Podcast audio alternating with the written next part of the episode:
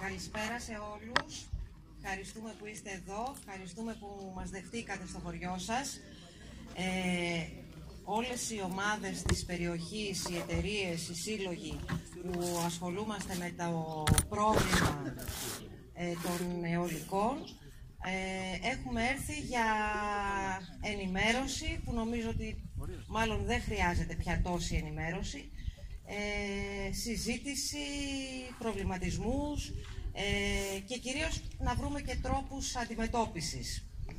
Ε, η συζήτηση θα ξεκινήσει ε, με την ομιλία του Δημήτρη Σουφλέρη της εταιρείας Περιβάλλοντος Κίμης ε, και στο τέλος, ναι, εν συνεχεία θα, θα πούμε και την υπόλοιπη σειρά. Ευχαριστώ.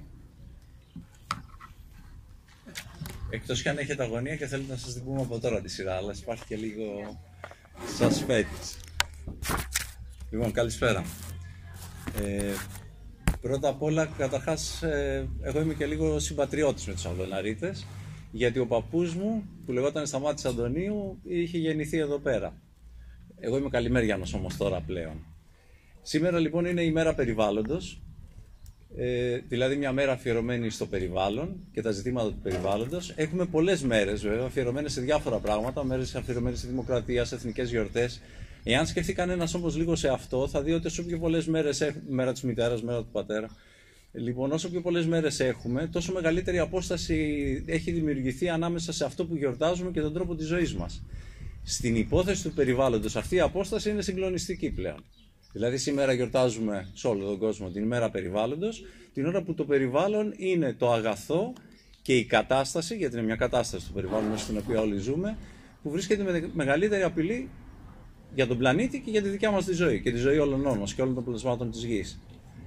Βρισκόμαστε σε ένα σημείο με τρομερό ενδιαφέρον.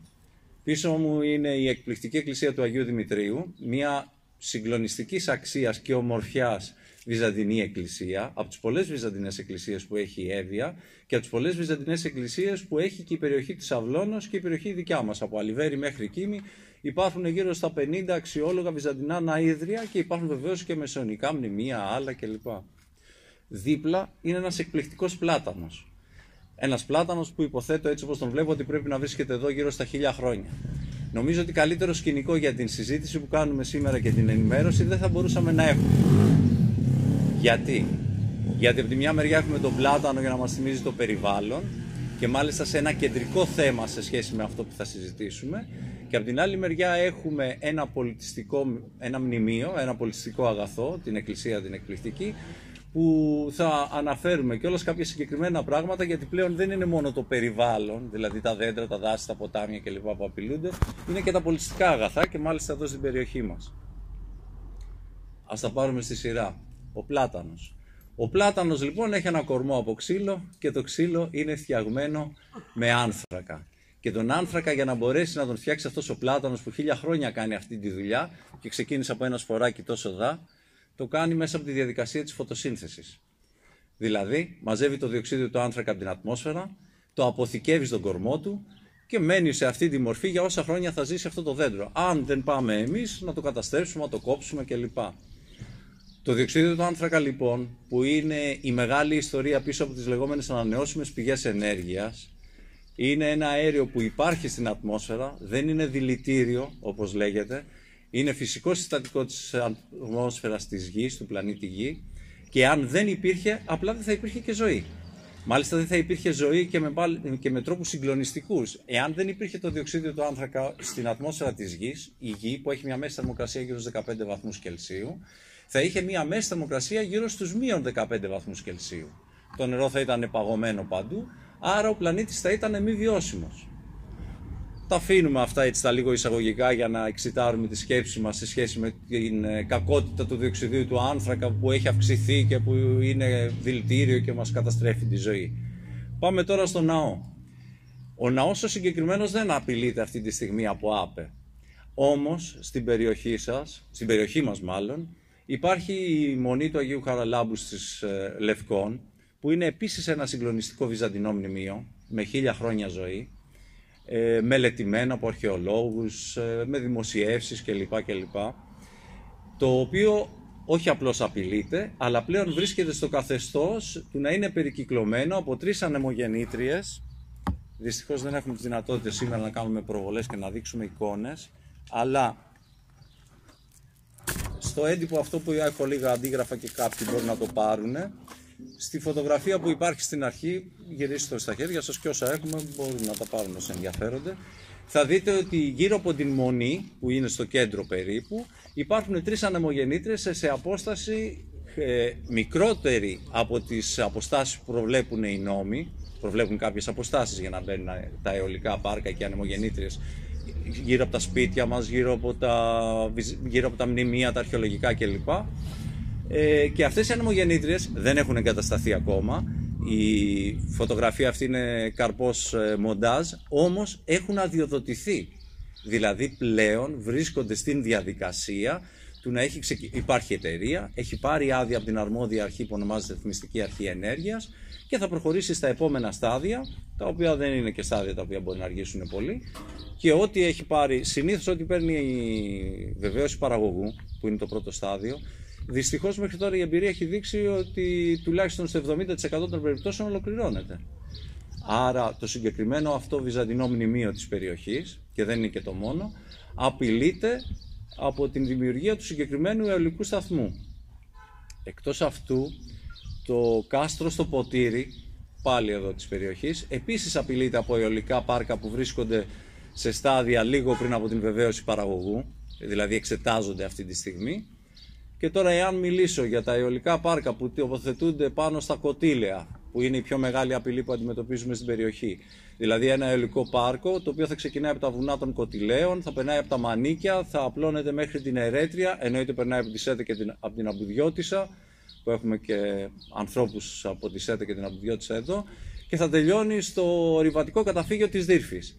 Αυτό το αιωλικό πάρκο που είναι της εταιρείας Elactor έχει ενταχθεί στις στρατηγικές επενδύσεις. Καταλαμβάνει λοιπόν το κέντρο της Εύβοιας, είναι το μεγαλύτερο αεολικό πάρκο υπό ε, σχεδιασμών και στα πλαίσια της διαδικασίας κατασκευής. Ήδη έχουν εκδοθεί άδειες γι' αυτό, αλλά για να το συνδέσουμε πολιτιστικά και όλα μνημεία, ε, ανεμογεννήτριες αυτού του αεολικού πάρκου στα δικά μας τα χωριά, ενώ προς τα μέρη της Κίμης ας πούμε, τοποθετούνται σε απόσταση αναπνοής από μικρούς μεσονικούς πύργους που έχουμε στα μέρη αυτά. Τώρα, στην ε, περιοχή προς την Αμπουδιώτησα και λοιπά, πλησιάζει πάλι σε βυζαντινούς ε, ναούς και φαντάζομαι ότι και προς τα χωριά της Δύρφης πάλι έχουμε απειλές σε πολιτιστικά μνημεία.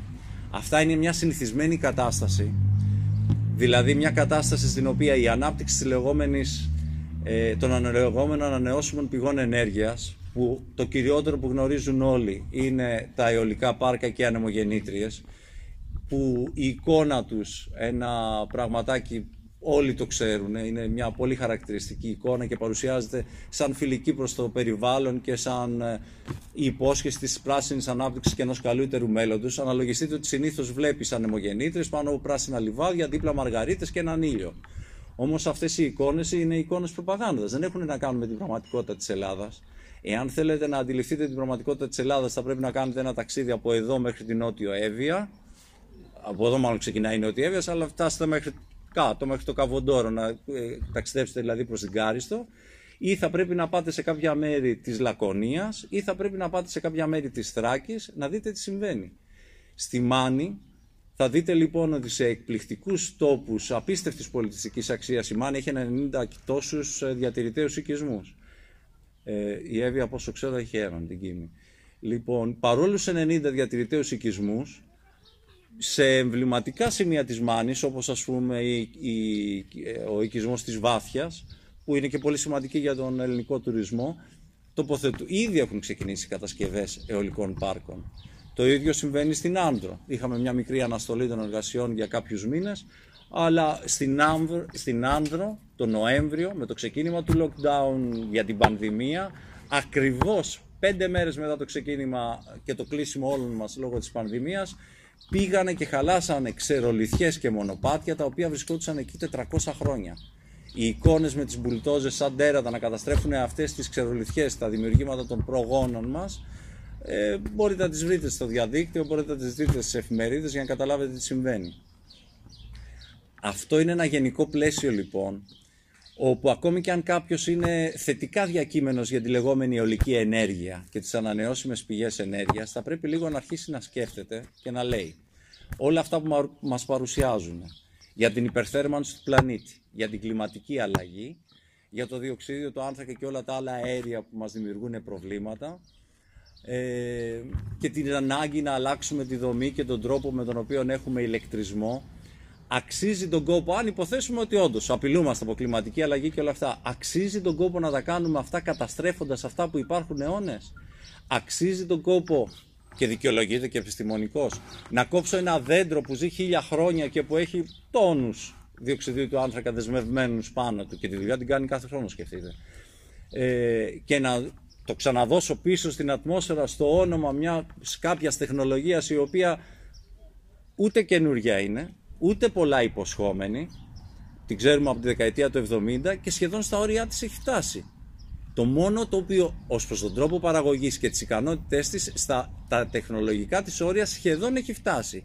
Στα μεγέθη όχι. Δηλαδή μπορούμε να μεγαλώνουμε τις ανεμογεννήτριες σε μέγεθος, σε ύψος, σε, στην φτερωτή που υπάρχει γύρω, σε διάμετρο κλπ, σε βάρος, ε, να δίνει περισσότερη ενέργεια με τον τρόπο που τον δίνει, που είναι ένας τρόπος προβληματικός, γιατί ενώ την ηλεκτρική ενέργεια τη θέλουμε συνεχόμενη, εάν υποθέσουμε ότι τώρα το ηλεκτρικό ρεύμα που παίρνει αυτό το μικρόφωνο και που με ακούτε, τροφοδοτείται από ένα νεολικό σταθμό και όχι από ένα εργοστάσιο που δουλεύει με κλασικό τρόπο, που πλέον στην Ελλάδα είναι συνήθως το φυσικό αέριο, ε, θα ακούγατε τα μισά από αυτά που λέω. Γιατί το ρεύμα κάθε λίγο και λιγάκι θα διακοπτότανε. Δεν μπορούν να συμβούν αυτά τα πράγματα. Μπορούν να συμβούν εν μέρη. Και υπάρχουν κάποιες χρυσές τομές που τις ξέρουμε και επιστημονικά και οικονομικά που μπορούμε ίσως να αποδεχθούμε τη λεγόμενη πράσινη ανάπτυξη και την πράσινη αυτή ενέργεια αλλά όταν ξεπεράσουμε αυτό το σημείο τότε μόνο ζημιά έχουμε. Αυτό λοιπόν στον τόπο μας έχει ήδη συμβεί με το πιο τραγικό ε, ε, με τα πιο τραγικά μεγέθη για την Ελλάδα. Δηλαδή η Εύβοια είναι ο πιο επιβαρημένος τόπος της Ελλάδας. Αναλογιστείτε ότι στον ΑΔΜΙΕ, μία από τις ε, εταιρείες που διαχειρίζονται το ηλεκτρικό ρεύμα στην Ελλάδα, ε, βγαίνουν στατιστικά στοιχεία κάθε μήνα με την παραγωγή ηλεκτρικού ρεύματος κλπ. Οι Εύβοια βγαίνουν αναπεριφέρεια της χώρας. Έτσι, Στερεά, Ελλάδα, Μακεδονία, Θεσσαλία κλπ. Η Εύβοια είναι μόνη της. Η Εύβοια έχει κατορθώσει σε κάτι να ξεχωρίζει πλέον στην Ελλάδα και είναι το γεγονός ότι έχει την μεγαλύτερη παραγωγή. Μάλλον αλλιώς, η παραγωγή δεν είναι ποτέ μεγάλη. Έχει τις περισσότερες εγκατεστημένες βιομηχανικές εγκαταστάσεις αιωλικών πάρκων από την Ελλάδα σε ένα ποσοστό που ξεπερνάει οποιοδήποτε άλλη περιοχή της χώρας τόσο που ενώ έχουμε 50 νομούς στη χώρα ο νομός της Εύβοιας μπαίνει μαζί στην ίδια μοίρα με ολόκληρες περιφέρειες. Η Εύβοια έχει περισσότερη πράσινη ε, ανάπτυξη και θεωρητικός ενέργεια από ό,τι έχει Θεσσαλία, από ό,τι έχει Μακεδονία, σχεδόν από ό,τι έχει ολόκληρη η Θράκη και σχεδόν όσο η μισή Πελοπόννησος. Σε, αυτό, λοιπόν, σε αυτές λοιπόν τις συνθήκες ερχόμαστε και διαφοροποιούμαστε και κάνουμε έναν αγώνα όχι τωρινό, εδώ και κάποια χρόνια και γι' αυτό και έχουμε και κάποιους σχετικά καλούς καρπούς στα μέρη μας.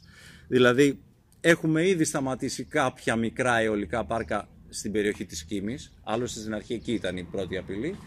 Τώρα όλα έχουν μεγαλώσει σαν μεγέθη, οι απειλές και οι κίνδυνοι έχουν μεγαλώσει και επομένως και ο αγώνας και η προσπάθεια επίσης πρέπει να μεγαλώσει. Για αυτά όμως θα σας μιλήσει ω την κυριολεξία σύντροφος σε αυτόν τον αγώνα, σύντροφος στα βουνά, σύντροφος πραγματικά στους αγώνες για την προστασία της φύσης, της ελληνικής και της ευωική, ο πρόεδρος του Ελληνικού Ρηβατικού Συλλόγου Χαλκίδας, ο Τάσος Ομπαλτά, θα σας πει και θα σας εξηγήσει το τι έχει γίνει περίπου μέσα σε ένα χρόνο, όπου αυτό το πράγμα στα μέρη μας έχει πάρει τεράστιες διαστάσεις, σε ποιο περίπου σημείο βρισκόμαστε και τι μέλη γενέστε. Αυτά προς το παρόν από μένα. Ακολουθεί ο Τάσος και ε, εννοείται θα προσπαθήσουμε, θα έχουμε και την προβολή ενός ντοκιμαντέρ και πριν όμως την προβολή του ντοκιμαντέρ και μετά επιδίωξή μας είναι να έχουμε μια ζωντανή συζήτηση οπότε θα ακούσουμε ερωτήσεις, θα προσπαθήσουμε να δώσουμε απαντήσεις και εσείς φυσικά να δέσετε τις θέσεις σας και ό,τι άλλο θέλετε.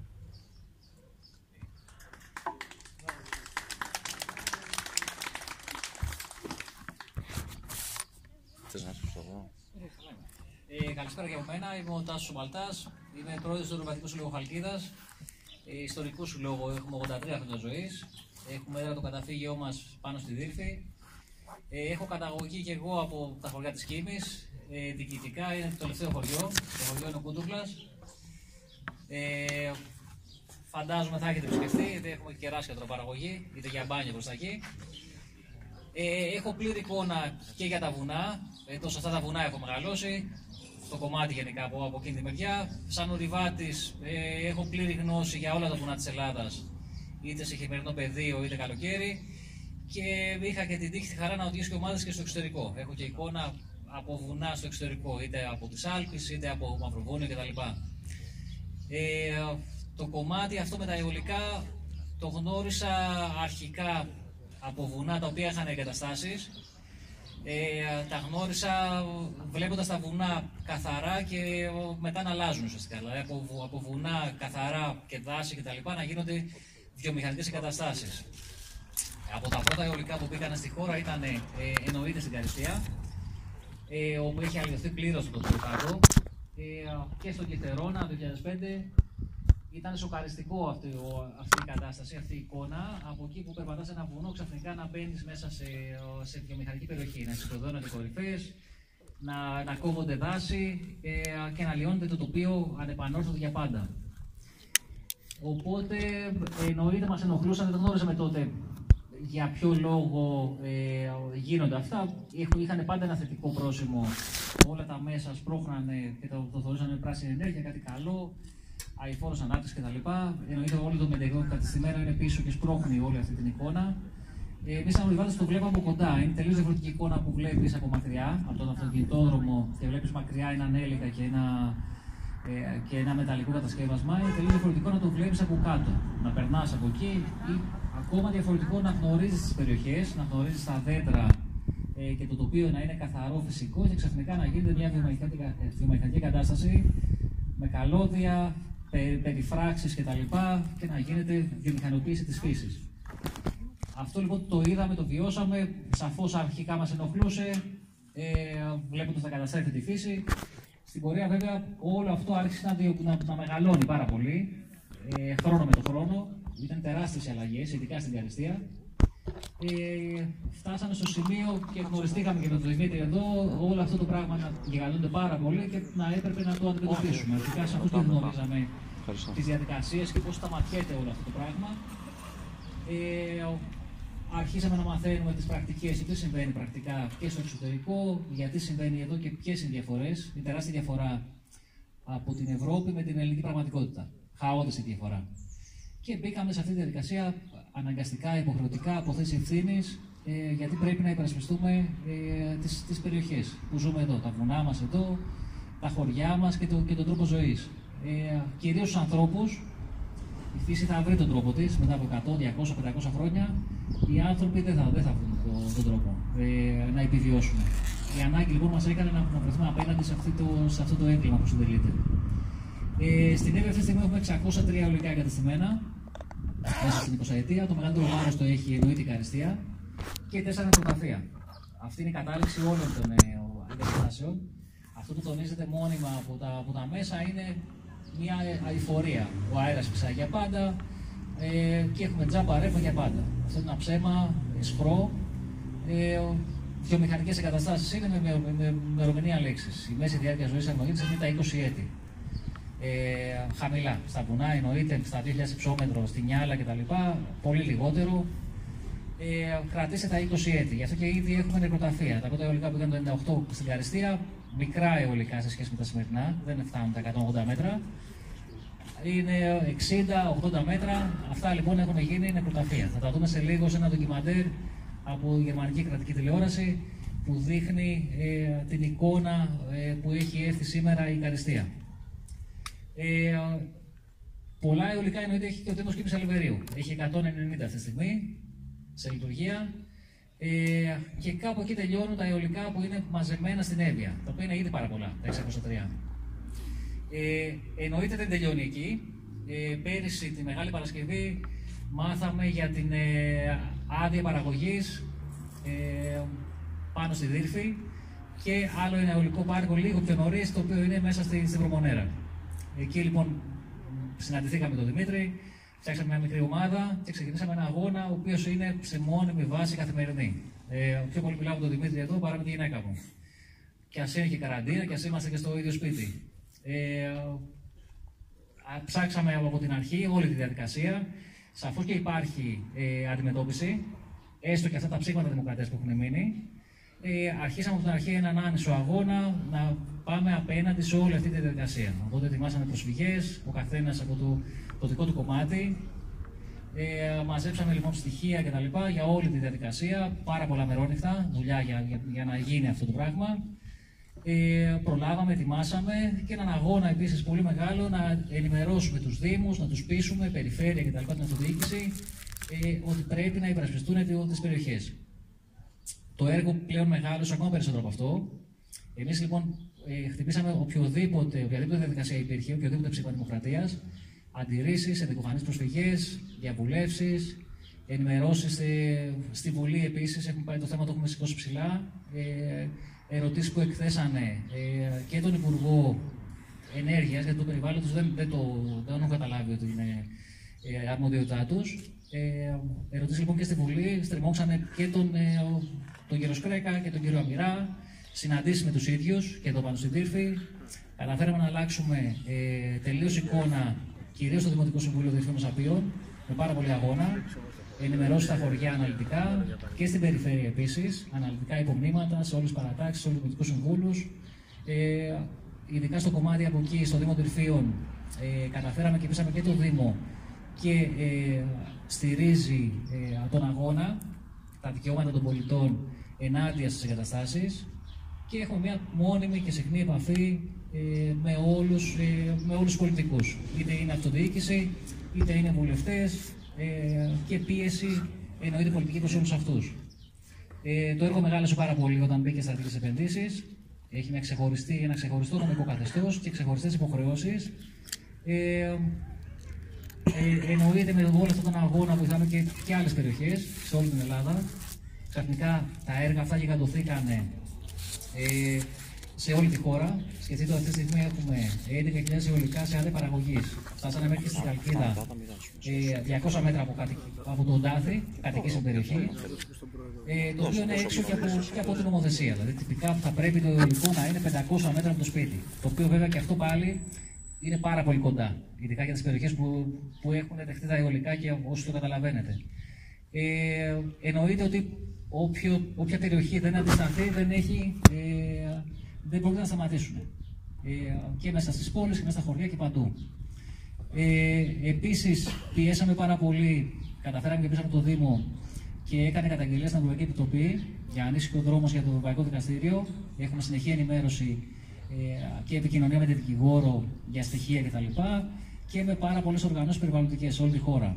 Έχουμε δηλαδή μια μόνιμη συνεργασία για να καταφέρουμε και να αποδείξουμε και με επιστημονικά δεδομένα στοιχεία τεκμηριωμένα ε, για το έγκλημα και την καταστροφή που πρόκειται να ε, που δρομολογείται ουσιαστικά.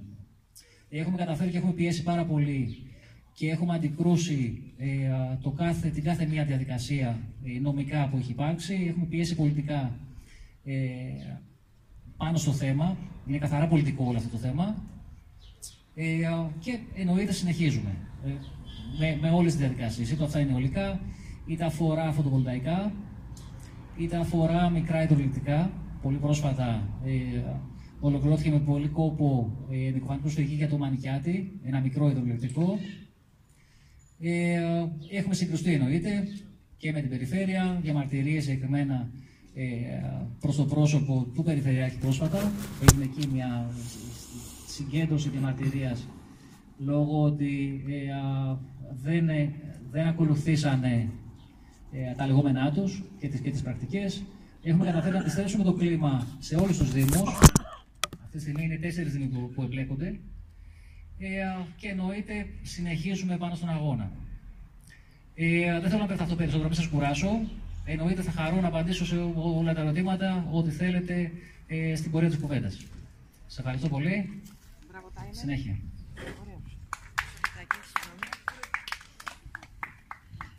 Λοιπόν, στη συνέχεια περιμένουμε την ε, Κατερίνα Παπά. Ε, θα μας διαβάσει ένα κείμενο του κυρίου Τριανταφυλόπουλου και ένα κείμενο των, των Συλλόγων Οκτωνιάς. Να πω κάτι. Έλα, Κατερίνα. Συγγνώμη. Και επίσης το φυλάδιο που αρκετοί το ζητήσατε, αυτό που μοιράσαμε, που είδατε λίγο, ε, από αύριο. Από αύριο, Κατερίνα; Από τη Δευτέρα. Από τη Δευτέρα θα υπάρχει στην Αβαλώνα, εδώ στο συνεταιρισμό, να... όποιος θέλει να το πάρει. Και, και το ένα και το άλλο. Ναι, ναι. Okay, Να, να πω μόνο κάτι. Ε, εξηγώ ότι ο Δημήτρης ο Τριανταφυλόπουλος ε, είναι Χαλκιδαίος, Ευωέας, ζει στην Κύπρο, είναι δεσμευμένος τώρα, δεν μπορεί να έρθει για, λόγω των συνθήκων της πανδημίας. Είναι μέλος της εταιρείας περιβάλλοντος, φίλος και υποστηρικτής μας από τους πιο σπουδαίους. Είναι από, από αυτούς που έχει θεωρήσει τις απειλές και την καταστροφή του ευωικού τοπίου ένα αγαθό που όλοι το χάνουμε και προσπαθεί με κάθε τρόπο και με την αρθογραφία του να το στηρίξει. Είναι καθηγητής πανεπιστημίου και βυζαν- βυζαντινολόγος και έχει ιδιαίτερο δεσμό λοιπόν και με τα βυζαντινά μνημεία της Εύβοιας και με το συγκεκριμένο για το οποίο συγκεκριμένο κιόλας να πω ότι και ο Ιερώνυμος, ο Αρχιεπίσκοπος δηλαδή Ελλάδος, ο οποίος έχει υπάρξει αρχαιολόγος και έχει και βραβευμένη από την ε, Ακαδημία Αθηνών εργασία για τα ευωικά βυζαντινά μνημεία, ε, έχει γράψει. Επομένως όλα αυτά είναι γνωστά, πολλαπλώς, αναγνωρισμένα, με τη διαφορά ότι κάποιες υπηρεσίες ή κάποιοι μοιάζει να μην τα σέβονται και πρέπει να κάνουμε προσπάθεια για να το αναδείξουμε. Ας ακούσουμε το κείμενο λοιπόν του κυρίου Τριανταφυλόπουλου. Θες να σου πω εδώ.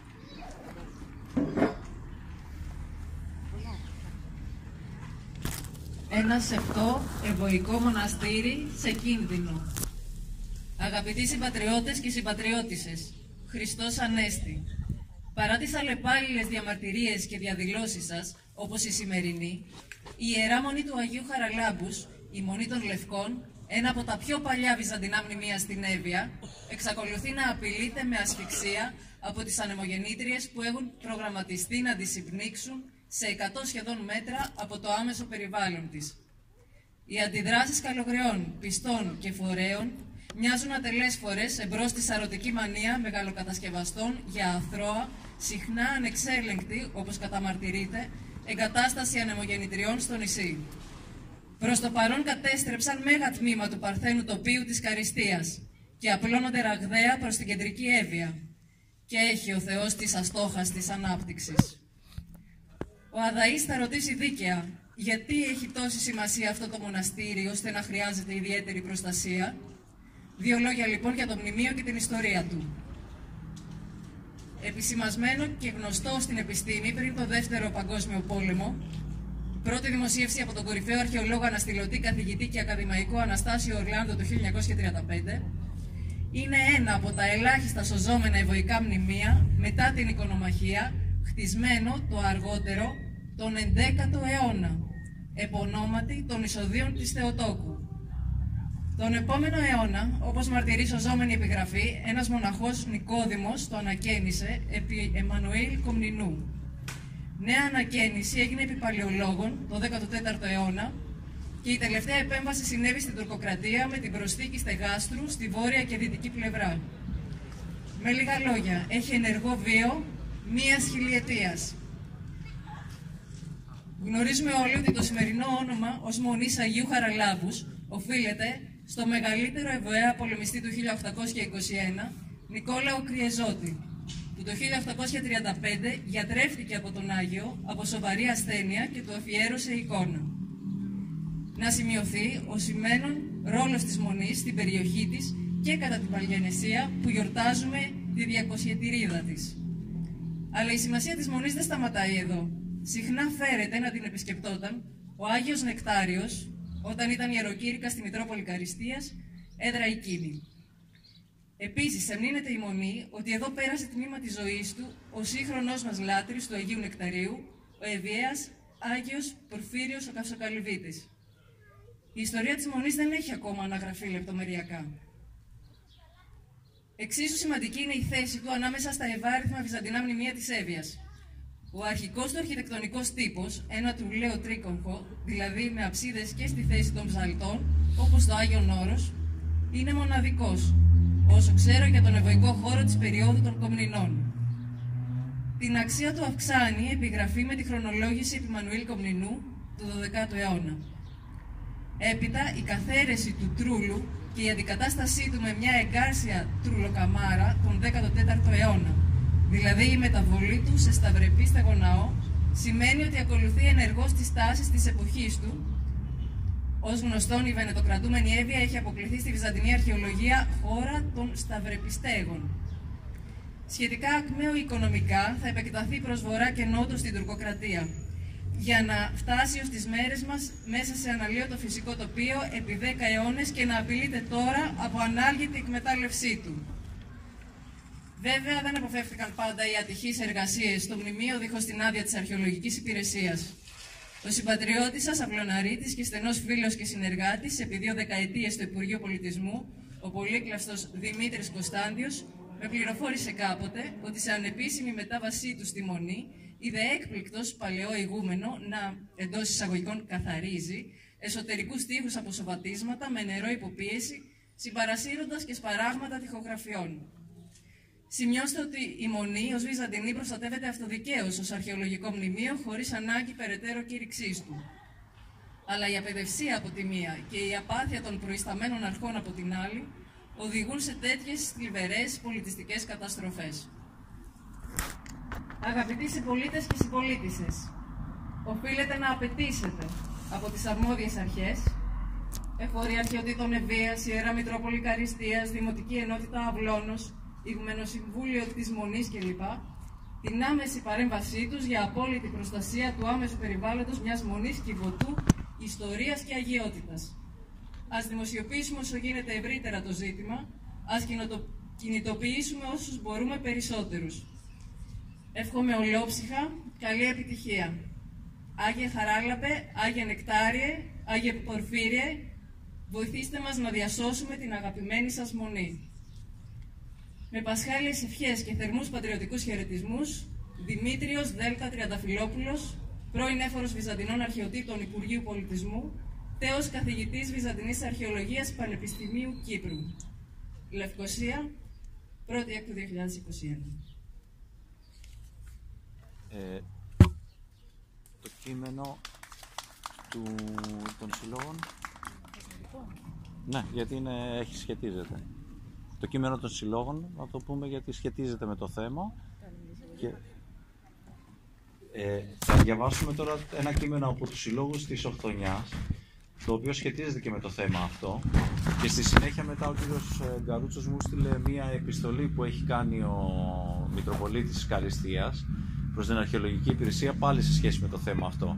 Η πρώτη ενημέρωση στον Μητροπολίτη έγινε από εμάς, δηλαδή από μέλη της εταιρείας περιβάλλοντος Κίμης, όπου πήγαμε και του θέσαμε αυτό το ζήτημα. Μπορείτε να τη δείτε και όλο στον ιστότοπό μας, παρουσιάσαμε κάποιες φωτογραφίες και κάποια πράγματα και βέβαια και κάποια κείμενα. Αυτό έγινε προ δύο μηνών. Ε, βλέπουμε ότι ο Μητροπολίτης έχει στείλει μια επιστολή τώρα, το γνώρισε αυτό από τον κύριο Γκαρούτσο, και θα ακούσουμε και, δεν το γνωρίζω το κείμενο, θα το ακούσουμε τώρα το κείμενο που θέτει πάνω στα ζητήματα αυτά, νομίζω γενικότερα κιόλας, από τη μεριά των συλλόγων της περιοχής της Οχτωνιάς. Συγκεκριμένα από την τοπική κοινότητα Οχτωνιάς, από το σύνδεσμο των Απανταχού Οχτωνιατών Ιζωοδότης Σπουδή, από την ομάδα εθελοντών δασοπυρεσβαστών διασωστών Ο Καταράκτης, από το Σύλλογο Νέων Οκτονιά, το Σύλλογο Φίλων Μουρτερής και το Γεωργικό Συνεταιρισμό Οκτονιά. Είναι μια επιστολή προς το Δήμο Κίμης Αλιβερίου, τον Δήμαρχο κ. Θανάσιο Κουραντά, τον Αντιδήμαρχο κ. Γιώργιο Κότσαρη, τον Αντιδήμαρχο κ. Νικόλαο Μπαράκου. Και επίσης προς την Περιφέρεια Στερεάς Ελλάδας, τον Περιφερειάρχη κ. Φάνης Σπανό, τον Αντιπεριφερειάρχη κ. Γιώργιο Κελαϊδίτη. Θέμα έτοιμα σχετικά με μη χορήγηση αδείας εγκατάστασης και λειτουργίας ανεμογεννητριών πλησίων της Οκτονιάς και της Ιεράς Μονής Αγίου Χαραλάμπου.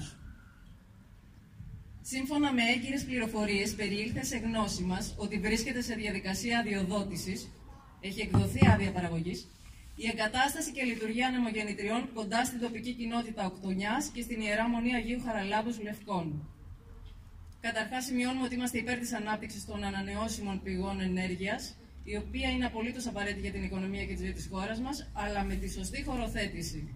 ώστε να μην παρεμποδίζονται άλλες λειτουργίες της κοινωνίας και να μην κινδυνεύουν τοπία ιδιαίτερης πολιτιστικής και περιβαλλοντικής αξίας. Αυτό αποδείχτηκε με την αποδοχή και την καλή συνεργασία που είχαμε και εξακολουθούμε να έχουμε με τον Όμιλο Μητυλινέου, ο οποίος έχει εγκαταστήσει και λειτουργεί ανεμογεννήτρια στην Πούντα Οκτονιάς, χωρίς να ενοχλεί ουσιαστικά την εύρυθμη λειτουργία της τοπικής κοινότητας. Στην παρούσα όμως περίπτωση τα πράγματα είναι εντελώς διαφορετικά. Υπάρχει πρόθεση εγκατάστασης ανεμογεννητριών πολύ κοντά στο χωριό, 469 μέτρα περίπου σύμφωνα με επίσημα στοιχεία σχετικών διοικητικών πράξεων, το οποίο σημαίνει ότι θα επηρεάσει αρνητικά τη ζωή και την ανάπτυξη του τόπου. Ειδικότερα, ο θόρυβος θα ενοχλεί τους κατοίκους και η τουριστική δραστηριότητα που είναι αναπτυξιακός στόχος του χωριού θα παρεμποδιστεί. Αλλά και άλλες δραστηριότητες θα πληγούν κέρια, όπως η κτηνοτροφία και η μελισσοκομεία. Σχετικά υπενθυμίζουμε ότι η Οκτονιά έχει ιδιαίτερο φυσικό κάλος, έχει αξιόλογα ιστορικά μνημεία, από αρχιτεκτονικής άποψης έχει χαρακτηριστεί ενδιαφέρον οικισμός και είναι κοντά στην Αθήνα. Σε κάθε λοιπόν περίπτωση μια τέτοια εγκατάσταση είναι απευκταία αφού ελαχιστότατη ανάπτυξη ΑΠΕ θα οδηγήσει σε υπανάπτυξη και μαρασμό ολόκληρη την τοπική κοινότητα. Αναφορικά με τη Μονή Αγίου Χαραλάμπου, η οποία είναι σημαντικό θρησκευτικό κέντρο της περιοχής, με μεγάλη τοπική και ευρύτερη επισκεψιμότητα και συγχρόνως αποτελεί ιστορικό και πολιτιστικό μνημείο, αυτή πρέπει να προστατευτεί από επεμβάσεις όπως η εγκατάσταση ανεμογεννητριών που θα λιώσουν τη φυσιογνωμία της. Την ίδια άποψη έχει και η Ιερά Μητρόπολη Καριστίας και Σκύρου, η οποία με σχετικό έγγραφο του Σεβασμιότατου Μητροπολίτη κ. Σεραφείμ προς τους αρμόδιους φορείς ζητεί την μη έκδοση των σχετικών αδειών εγκατάστασης και λειτουργίας ανεμογεννητριών. Στο πλαίσιο αυτό ζητούμε την παρέμβασή σας ώστε να σταματήσει η μετατροπή της Εύβοιας σε βιομηχανική ζώνη αιωλικών πάρκων και με σωστή χωροθέτηση των ανεμογεννητριών να προστατευτεί η πολιτιστική και περιβαλλοντική αξία και φυσιογνωμία του τόπου και να δοθεί έτσι η δυνατότητα να αναπτυχθούν και οι υπόλοιποι τομείς ζωής και οικονομίας της περιοχής. Για τον σκοπό αυτό, θεωρούμε ότι απαιτείται επιγόντως η κατάρτιση χωροταξικών μελετών και με βάση αυτές κεντρικός σχεδιασμός χωροθέτησης των ανεμογεννητριών. Κατόπιν των ανωτέρων, παρακαλούμε για τις δικές σας ενέργειες χρησιμοποιώντας κάθε δυνατό μέσο, δικαστικό, πολιτικό και νομικό, με σκοπό να αποτραπεί η εγκατάσταση ανεμογεννητριών δίπλα στην Οκτονιά, καθώς και πάνω από τη Μονή Αγίου Χαραλάβου, που αποτελεί σπουδαίο κέντρο λατρείας, καθώς και πολιτιστικό και ιστορικό μνημείο. Επίσης, λόγω της κρίσιμης σημασίας της ενημέρωσης, παρακαλούμε για τις άμεσες ενέργειές σας, προκειμένου οι αρμόδιοι φορείς και οι πολίτες να μπορούν να ενημερώνονται έγκυρα και έγκαιρα για τα θέματα αυτά που είναι ζωτική σημασία στην περιοχή μας. Ευελπιστούνται στις σχετικές αποτελεσματικές κινήσεις και παρεμβάσεις σας, είμαστε στη διάθεσή σας για κάθε συνδρομή και συνεργασία στην επίλυση του σπουδαίου αυτού για την πρόοδο της τοπικής κοινότητας θέματος. Ο πρόεδρος της Οκτονιά, Βασίλειος Καραμπέτσος, η πρόεδρος του Συνδέσμου των Απανταχού Οκτονιατών, Παναγιώτα Καρούτσου, ο πρόεδρος της ομάδας Εθελοντών Δασοπυροσβεστών Διασωστών, ο Καταράκτης, Βασίλειος Πλόκος, ο πρόεδρος του Συλλόγου Νέων Οκτονιάς, Παναγιώτης Δήμου, ο πρόεδρος του Συλλόγου Φίλων της Μουρτερής, Γεώργιος Κωνστάντιος, ο πρόεδρος του Γεωργικού Συνεταιρισμού Οκτονιάς, Θεοδόσιος ή Θεόδωρος, Βαρδακώστας. Θεόδωρος. Ε, έχουμε, διάβασε, το βλέπετε. Ναι, με το συγγνώμη. Ευχαριστούμε Κατερίνα. Ε, την επιστολή επίσης τώρα μου την έδωσε ο κύριος Γκαρούτσος, αλλά σε ψηφιακή μορφή είναι του Μητροπολίτη προς την... Προς την εφορία Βυζαντινών Αρχαιοτήτων εις Χαλκίδα. Έχουμε την πληροφορία ότι στην περιοχή της Ιεράς Μονής Αγίου Χαραλάμπους Λευκών Αυλωναρίου, εποπτευόμενη υφημών ως αρχαιολογικού χώρου, έχει δοθεί προέγκριση σε εγκαταστάσεως ανεμογεννητριών.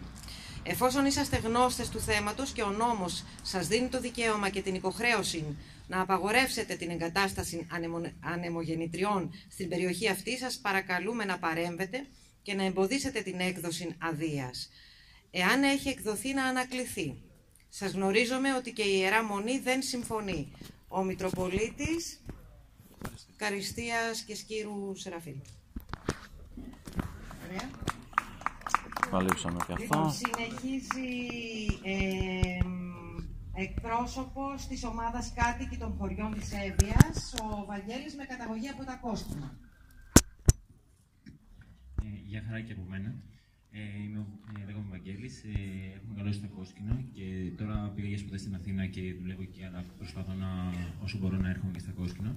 είναι καταρχήν είναι αυτό το χωριό μετά τα Κριεζά που το έχουν καταστρέψει πλήρως ε, με 15-20 ερμηνείτριε γύρω-γύρω. Ε, Κάπω εμείς έχουμε βιώσει αυτή την καταστροφή και κάπως προσπαθούμε τώρα να έρθουμε σε επαφή και με άλλο κόσμο. Τουλάχιστον ό,τι η καταστροφή βιώσαμε εμείς, να μην την πάθουν και οι άλλοι. Τουλάχιστον ότι να σωθεί, ας σωθεί έστω και λίγο βορειότερα. Ε, Κάπως ε, ένα ερώτημα πλανάται πώς ε, τόσο κόσμο, επειδή μου, ένα ολόκληρο χωριό άφησε να γίνει αυτή η καταστροφή. Και κάπως αυτό ήθελα να μεταφέρω για να έχετε και εσείς στο νου σας. Ότι κάπως υπάρχει σχετικά με τους συλλόγους, υπάρχει υπάρχει κάπω μια. αυτά τα νομικά πρόσωπα που θα μπορούσαν κάπω να σταματήσουν ή που είχαν πληροφορίες που ξέρανε τι θα επακολουθούσε. Ε, κάπω υπάρχει μια αλληλοδιαπλοκή μεταξύ Προεδρείου της κοινότητας, ε, αθλητικής ομάδας που έχει νομικό πρόσωπο που θα μπορούσε να κάνει κάποια αντίδραση, συλλόγου ε, πολιτιστικού. Και κάπως κάπως 4-5 άτομα, συν άλλα 4-5 άτομα που μπορεί να πούλησαν ένα χωράφι στο βουνό, ξέρω εγώ, εκεί που δεν το έπαιρνε κανένας. Ε, έφεραν μια κατάσταση όπου φέρανε τα υπόλοιπα 300 άτομα του χωριού ε, μια ωραία μέρα μέσα στην πρώτη καραντίνα να σηκώνονται τρεις πυλώνες, ας πούμε, 180 μέτρων και να υπάρχει αυτή η εικόνα. Εννοείται ότι υπάρχει απίστευτος θόρυβος. Εννοείται ότι πολλά ε, σπίτια, ειδικά στο, στο πάνω μέρος του χωριού, ε, ο κόσμος δεν μπορεί να κοιμηθεί τη νύχτα επειδή και σε καινούργια σπίτια, επειδή ο θόρυβος περνάει μέσα από το ισκεπέ, όχι μέσα από το αλουμίνιο, αλλά μέσα από τις σκεπές περνάει ο θόρυβος. Ε, εννοείται ότι έχεις συνήθεια έναν υπόκοφο θόρυβο ανάλογα με τον αέρα, ένα βζουν, βζουν, βζουν, σαν να περνάει αεροπλάνο, ξέρω εγώ. Ε, κάπως ε, στη συνέχεια ο κόσμος ε, μετά είπε, α, μεγάλη η μαλακή ας πούμε, έτσι ακριβώς το είπε, ε, τι κάνουμε τώρα. Ε, ε γίνανε κάποιες, ε, γίνανε κάποιες ε, συνελεύσεις κτλ. Υπάρχει το περιγρασμένο καλοκαίρι, αλλά σίγουρα υπάρχει μια τοπάθεια και μια «Α, τώρα μπήκανε, δεν, δεν μπορούμε να κάνουμε τίποτα» κτλ. Κάπως αυτό είναι και συμφέρον. Δηλαδή, είναι και κάποιοι που, το πιστεύουν, που είναι τοπαθεί επειδή το πιστεύουν, αλλά είναι και κάποιοι ε, που είναι τοπαθεί επειδή έχουν ε, συμφέρον, ας πούμε. Ε, εννοείται ότι όλα αυτά ε, γίνανε με την αγαστή συνεργασία και με την αγαστή προώθηση του Δήμου Κίμης Αλεβερίου. Ε, και κάπως τώρα όταν βγάζει ο Δήμος ε, βιντεάκια που λέει ότι είμαστε ενάντια στα αιωλικά κτλ είμαστε εμείς να αυτοκτονούμε, ξέρω εγώ. Δηλαδή, κάνατε αυτή την καταστροφή σε εμάς και τώρα βγάζετε βιντεάκι και λέτε. Ε, ε, ναι. Αντίστοιχα, έχεις συμβεί και στις πετριές, και στις πάνω πετριές και στις κάτω πετριές, όπου ε, ένα μέρος των μεγενητριών είναι να μπουν, ε, είναι πλάτη στις πετριές, οπότε με κάποιο θόρυβο ακούνε και αυτοί. Και μετά και αυτοί που αρχίσαν και ξυπνήσανε, μαζέψανε και αυτοί και 600 υπογραφές, κάτι τέτοιο. Αυτοί το τρέχουν ακόμα περισσότερο τώρα. Γιατί; Γιατί αυτονών έχει μπει στο νότιο τμήμα τους και είναι να μπει και στο βόρειο τμήμα τους. Άλλες 16 έχουν οι, οι εταιρείες έχουν δείξει ότι προτίθονται να βάλουν, άλλες 16. Σε μια περιοχή που ξεκινάει πάνω από το Χειρομήλι, ε, συνεχίζει πάνω από τον Κάλαμο, τα περιβόλια και βγαίνει εδώ στο δρόμο του Λάλα. Και στο, και στο Μάγιο. Ε, και κάπως τώρα οι Πετριαίοι καταλαβαίνουν ότι αν γίνει και αυτό, θα είναι ολοκληρωτικός τάφο, ξέρω εγώ εκεί πέρα και κάπως το τρέχουν πολύ και όλοι οι σύλλογοι, σύλλογοι γονέων, πολιτιστικός σύλλογος κτλ. Και είμαστε σε μια κάποια επικοινωνία. Ε, αυτά, κάπως αυτά κόσκινα, ε, κάπως, αυτό που θέλω να πω είναι σχετικά με τις, ε, με τις θέσεις εργασίας που λένε συνέχεια και ξελένε. Ε, κάποια, κάποια άτομα πιο παλαιότερα, πριν 6-7 χρόνια, δουλεύανε σε μια εταιρεία συντηρήσεων γεννητριών που την είχε κάποιος ε, και από εδώ κιόλας, που μπορεί να ήταν και συγγενεί ακόμα κάποια οι φίλοι μου που δουλεύαν εκεί. Και κάπω υπήρχε μια, μια τρελή ε, συνθήκη εργασίας. Του τύπου να τους ε, παίρνει ένα μήνα, να τους λέει: Ελάτε να δουλέψετε σε, σε διάφορα μέρη της Ελλάδας. Ε, μετά για τρεις μήνες να τους λέει: Καθίστε χωρίς να πληρώνεστε. Μετά άλλες δύο μήνες ξαναελάτε να δουλέψετε με το να πληρώνεστε. Και να πηγαίνει όλο αυτό για 3-4 χρόνια, ξέρω, που είναι και παράνομο. Και κάπως, κάπως μας λέγανε όλες τις, όλες τις, όλες τις ε, αυτή ήταν η κυρίαρχη συνθήκη εργασίας. Δηλαδή μας λένε θέσεις εργασίας για να δουλεύεις δύο μήνες το, το 12 μήνο και να πληρώνεσαι. Ε, γιατί είχε παίξει αυτό το παραμύθι ότι η Τέρνα θα κάνει πολλά δημοτικά έργα κτλ. Ε, αυτό που έχει γίνει είναι ότι έχουν φτιάξει μόνο ένα γήπεδο μπάσκετ στο χωριό που ήταν ε, στο σχολείο, δηλαδή που ήταν ένα γήπεδο μπάσκετ που το ανακαινήσανε. Και ότι μία φορά, όταν εμείς είχαμε από το 1998 ανεμογεννήτριε, οι οποίες δεν ήταν τόσο πάνω από, το, από τα κεφάλια μας και ούτε τόσο ψηλές που κάνανε θόρυβο, ήταν πολύ λιγότερες και σε πολύ πιο πίσω από το χωριό, σε από το χωριό. Δεν, ε, δεν ήταν τόσο καταστροφικές. Ε, και αυτό που κάνανε ήταν, σε σχέση με τα δαβολωτικά ήταν μία φορά το 2017 όταν μάλλον με, το, με την κοινότητα κτλ. ξεκινούσαν ε, τις εργασίες κτλ. να δωρήσουν μία, ένα λογαριασμό ρεύμα. Ε, για ένα τετράμινο που ε, οι περισσότεροι κόσμος του χωριού εννοείται, εννοείται χρωστούσε ρε παιδί μου στο ρεύμα, όπως χρωστάμε όλοι μας. Ε, σε σχέση με το ρεύμα, και ήταν μόνο αυτό το ανταποδοτικά. Σε σχέση με το ρεύμα, εγώ συμμετέχω και σε μια άλλη συλλογικότητα που κάνουμε στην αντίστοιχη Χαλκίδα, αυτόνομη συλλογικότητα Εύβοιας. Και έχουμε κάνει μια μικρή έρευνα και έχουμε μοιράσει και κάποια φυλάδια που δείχνει πως τα τελευταία 6-7-8 χρόνια περίπου δεν σταματάει να ανεβαίνει η τιμή του ρεύματος. Έχουμε φτάσει να πληρώνουμε το πιο ακριβό ρεύμα σε όλη την Ευρώπη. Ε, δεν, είναι το διπλάσιο από ό,τι στη Γερμανία, που η μισθή είναι τρι, διπλάσια και τριπλάσια από ό,τι εδώ. Και έχουν στι προθέσεις τους ε, να το αυξήσουν κι άλλο. Δεν σταματάνε με τίποτα. Ε, και κάπως αν, δεν, αν, δεν, αν βλέπουν ότι δεν αντιδράμε, προφανώς δεν, δεν πρόκειται να σταματήσουν. Κάπως κλείνοντας, εμείς ε, έχουμε προσπαθήσει ε, με κάποιο κόσμο από τα χωριά εδώ πέρα να προσπαθούμε να συναντηθούμε, να δούμε τι μπορούμε να κάνουμε. Ε, κάπως έγινε, είμαστε, έχουμε και κάπως πρότυπό μας αυτό που έγινε στο ΚΑΔΙ, όπου οι εταιρείες είχαν πάει ε, και προσπάθησαν να μπουν μέσα από την ιδιοκτησία παράνομα ε, μιας ε, γυναίκας για να στήσουν τους ανομολογικού ιστούς. Ε, και κάπως ε, ε, πήγε αρκετός κόσμος και τους σταμάτησε και μετά ήρθε και η αστυνομία και ε, αναδείχθηκε ότι αυτοί κάνουν παρανομίες. Γιατί συνηθίζεται να κάνουν παρανομίες και στην Κάριστη στον Ευαγγελισμό το ίδιο κάνανε. Και πήγαν εκεί οι κάτοικοι και τους σταματήσανε. Ε, και κάπως εμείς αυτό προσπαθούμε λίγο, να προσπαθήσουμε να ενδυναμώσουμε αυτή την ομάδα των κατοίκων που προσπαθεί να είναι και άμεσες δράσεις. Δηλαδή, σε περίπτωση να δει πώς μπορεί να σταματήσει τα έργα. Και κάπως αυτό κρίνουμε ότι είναι αρκετά σημαντικό, συν τα άλλα που κάνουν άλλου κόσμου σχετικά με τα νομικά κτλ. Αλλά αν δεν υπάρχουν και σχέσεις μεταξύ μας, να προσπαθήσουμε να είμαστε λίγο ενωμένοι και ενωμένες, να προσπαθήσουμε να δούμε πώς μπορούμε να το σταματήσουμε, ε, δεν, θα, δεν θα σταματήσουν αυτοί. Ευχαριστώ πολύ.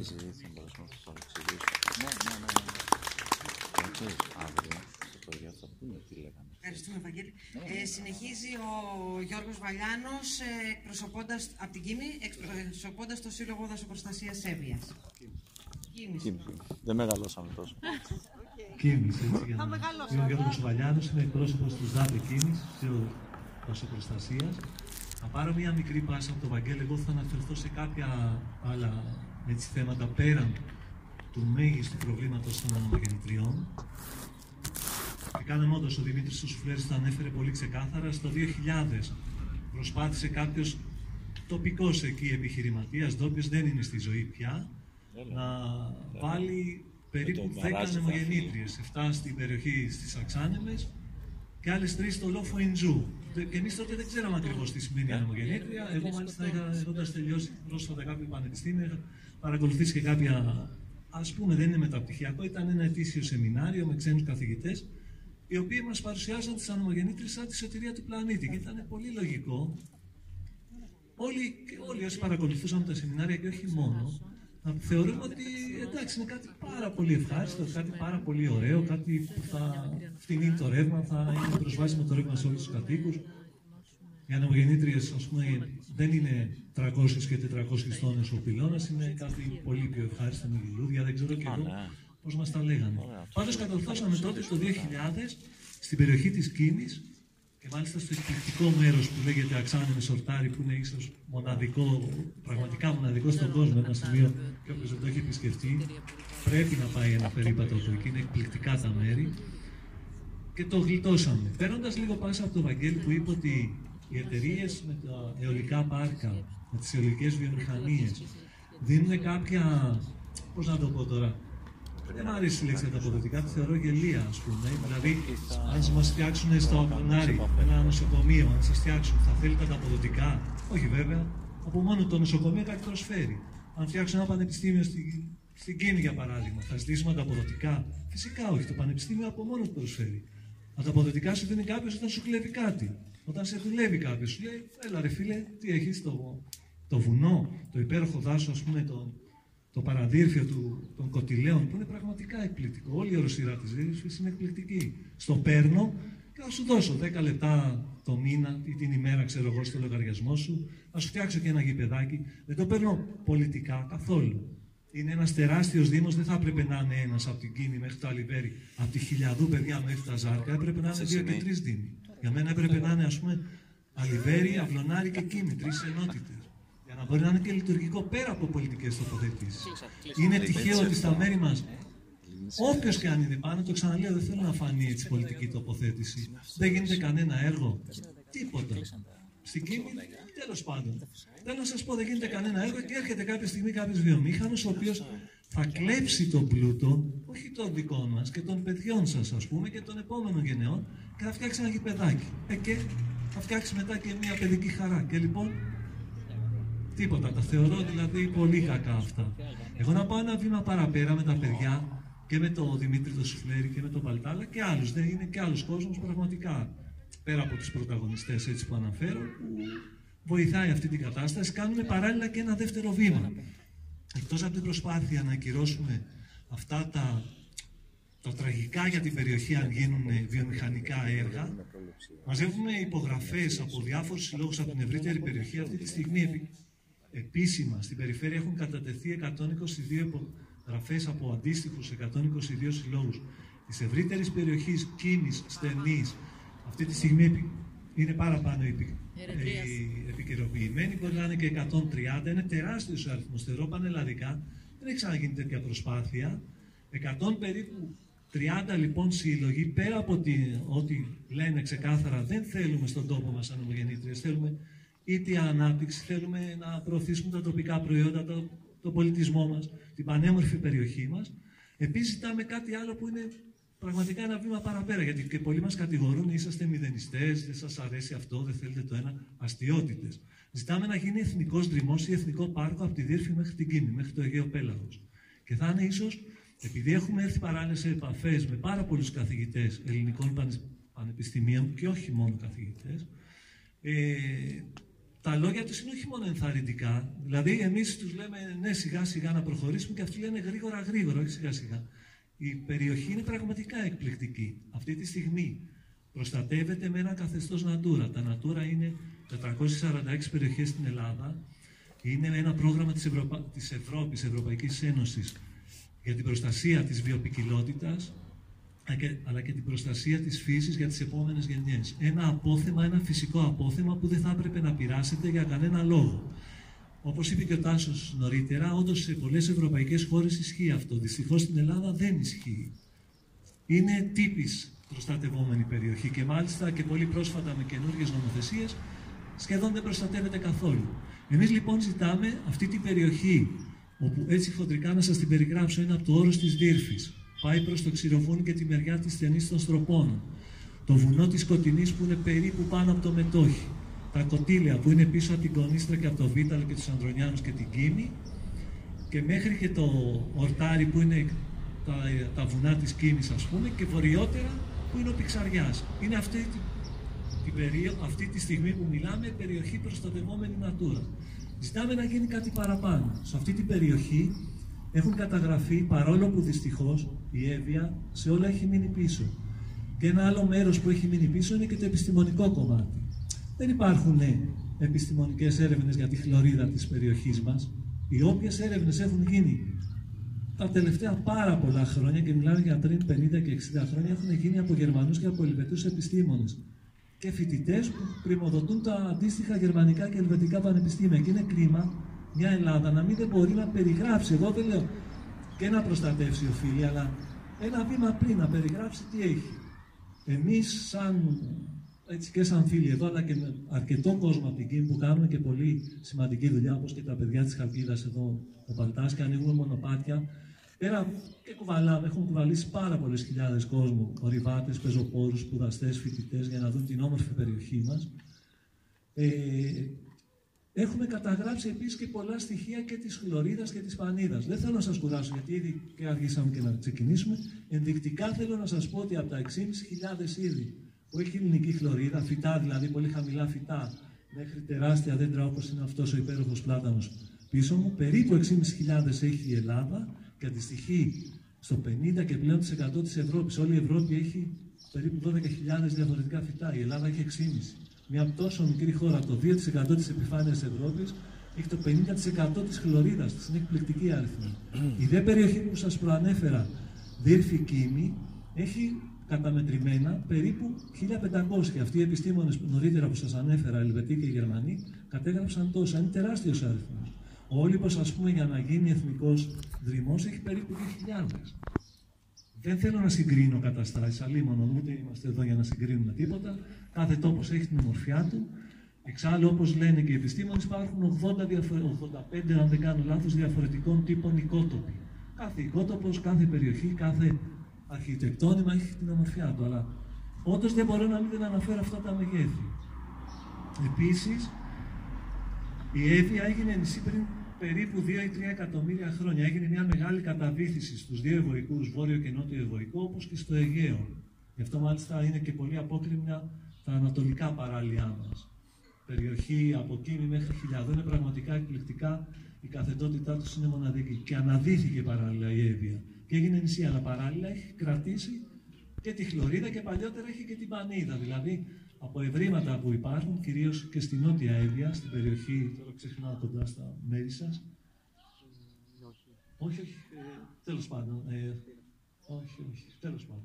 Δεν θυμάμαι τώρα την περιοχή. Έχουν γίνει πραγματικά εξαιρετικές ε, παλαιοντολογικέ ε, ανακαλύψεις. Έχουν βρει, πούμε, ακόμα και πανίδα που αυτή τη στιγμή υπάρχει στην Αφρική.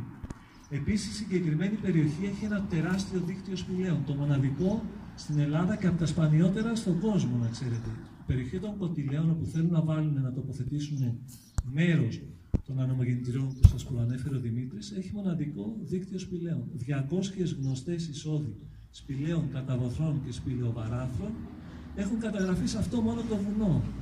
Επίσης, μια γιγαντιαία σπηλαιοαίθουσα κάτω από τα Μανίκια, βορειότερα λίγο από το χωριό των Μανικίων, είναι από τις μεγαλύτερες στον πλανήτη που μέχρι σήμερα έχουν ανακαλυφθεί ε, υπάρχει πολύ πλούσια, ε, ένας τεράστιος μάλλον πληθυσμός μανιταριών. Κάποιοι που συλλέγουν από την περιοχή τα βρόσιμα ίσως το ξέρουν, αλλά δεν φτάνει αυτό γιατί υπάρχουν χιλιάδες μανιτάρια αυτή τη στιγμή. Στα μέρη μας τα εμφανή είναι περίπου 600 και τα μη εμφανή τα μικροσκοπικά είναι περισσότερα από χίλια.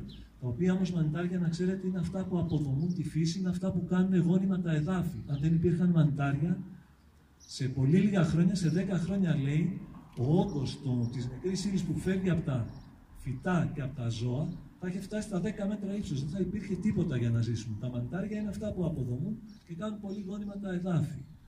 Πολύ πλούσια αρνηθοπανίδα επίσης έχει περιοχή και ήταν ο κύριος λόγος που χαρακτηρίστηκε Natura. Δεν θέλω να σας πω έτσι άλλα νούμερα. Αυτό.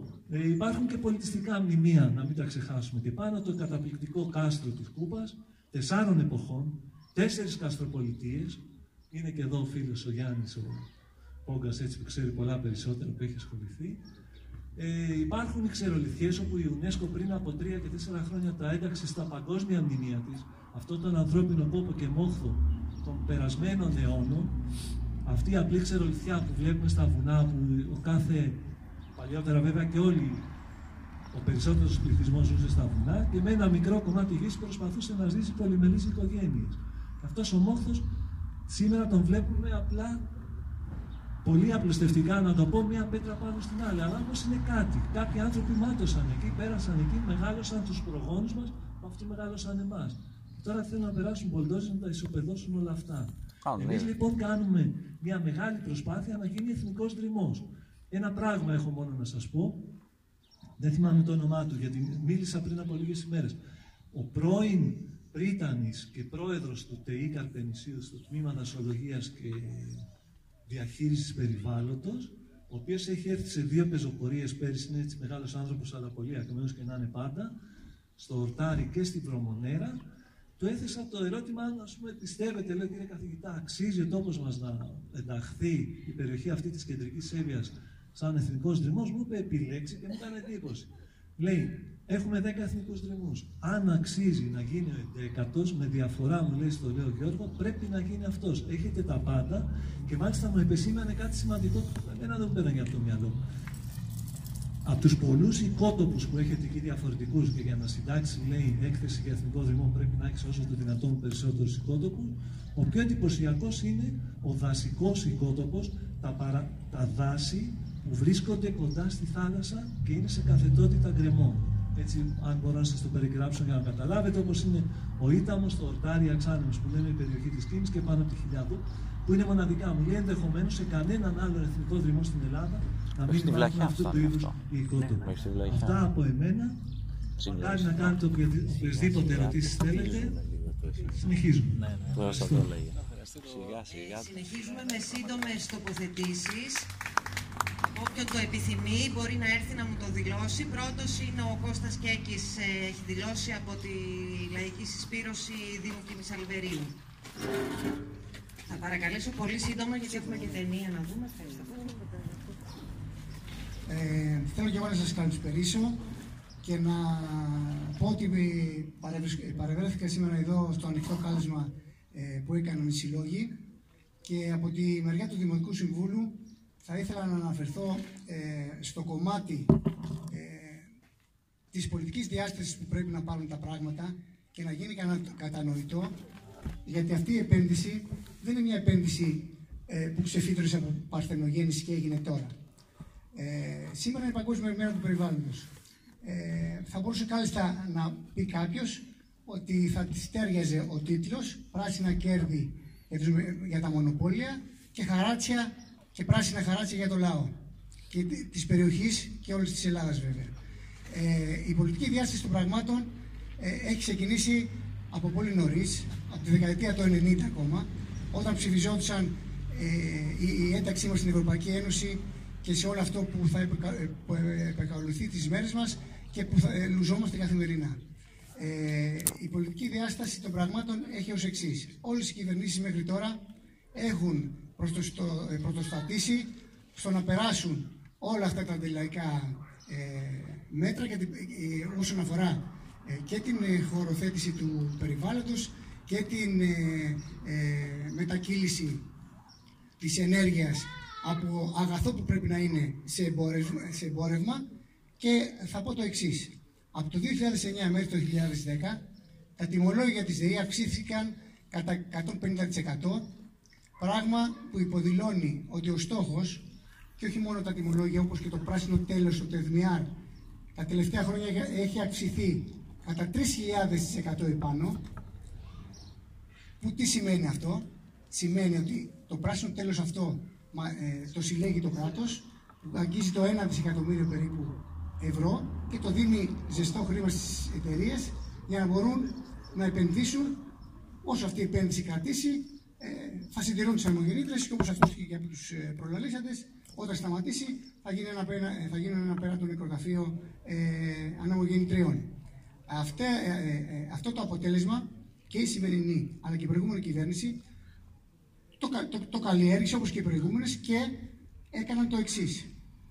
Ε, άλλαξαν όλους τους νόμους, τους περιβαλλοντικούς και έδωσαν αδειοδότηση μέσα σε αυτές τις περιοχές φυσικού κάλους και νατούρα γιατί πλέον όπως σας είπα και στην αρχή το δάσος είναι εμπόρευμα, το δάσος είναι η πηγή κερδοφορίας για τις εταιρείες.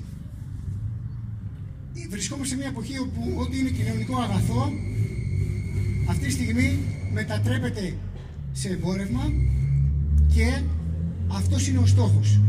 Εμείς καλούμαστε να πληρώσουμε υπέροχα αντισταθμιστικά ε, ε, τέλη και φορολογία για να κερδίσουν εταιρείες. Ακούστηκε από τους προηγούμενους ε, ότι οι εταιρείες στο το προηγούμενο διάστημα υπόσχονταν πάρα πολλά κέρδη ε, και ωφέλη για τους δημότες και τους πολίτες, πράγμα που είναι ε, ψεύτικο να σας φέρω ένα παράδειγμα ότι 200 αιμογεννήτρε στην ε, Αγγλία τις φυλάνε δύο φύλακες. Ε, ξέρουν τι εργασιακές σχέσεις έχουν οι εργολαβικές εταιρείες κατά την τοποθέτηση των αιμογεννητριών και αυτή η επένδυση είναι πάρα πολύ ε, μικρή διάρκειας ε, μέχρι το 2030 είχε υιοθετήσει η προηγούμενη κυβέρνηση μέχρι το 2023 ε, έχει ε, βάλει στόχο η σημερινή να φτάσει αυτή η επένδυση και να τοποθετηθεί, τη στιγμή που η ΕΒΙΑ έχει πιάσει το 12% της παραγόμενης ε, ενέργειας, αιωλικής ενέργειας ε, σε όλη την Ελλάδα. Και η στερεά, η, η, η στερεά Ελλάδα έχει πιάσει το 40,8% της παραγόμενης ενέργειας σε όλη, την, ε, ε, σε όλη την Ελλάδα. Άρα, είτε έχουν υπερκαλύψει το στόχο και υπάρχει ε, υπερκορισμός και εμείς και καθαρίζουμε τη θέση μας και λέμε ότι είμαστε αντίθεση, αντίθετη στην τοποθέτηση και στην άναρχη δόμηση των ανεμογεννητριών και στις περιοχές αυτές Natura.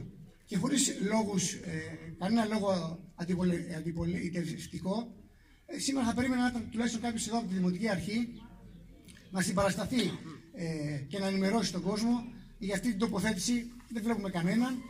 Ε, το σταματάω εδώ και θα πω κλείνοντας και από τη μεριά του, για να δείτε τη διάσταση και από τη μεριά ε, του επαγγελματία πυροσβέστης και συνδικαλιστής στον χώρο μου, ε, όλα αυτά τα χρόνια ε, τις 20 που έχουν περάσει, ε, μετα, μετακυλιστήκαν ευθύνες ε, χωρίστηκε η πρόληψη από την καταστολή.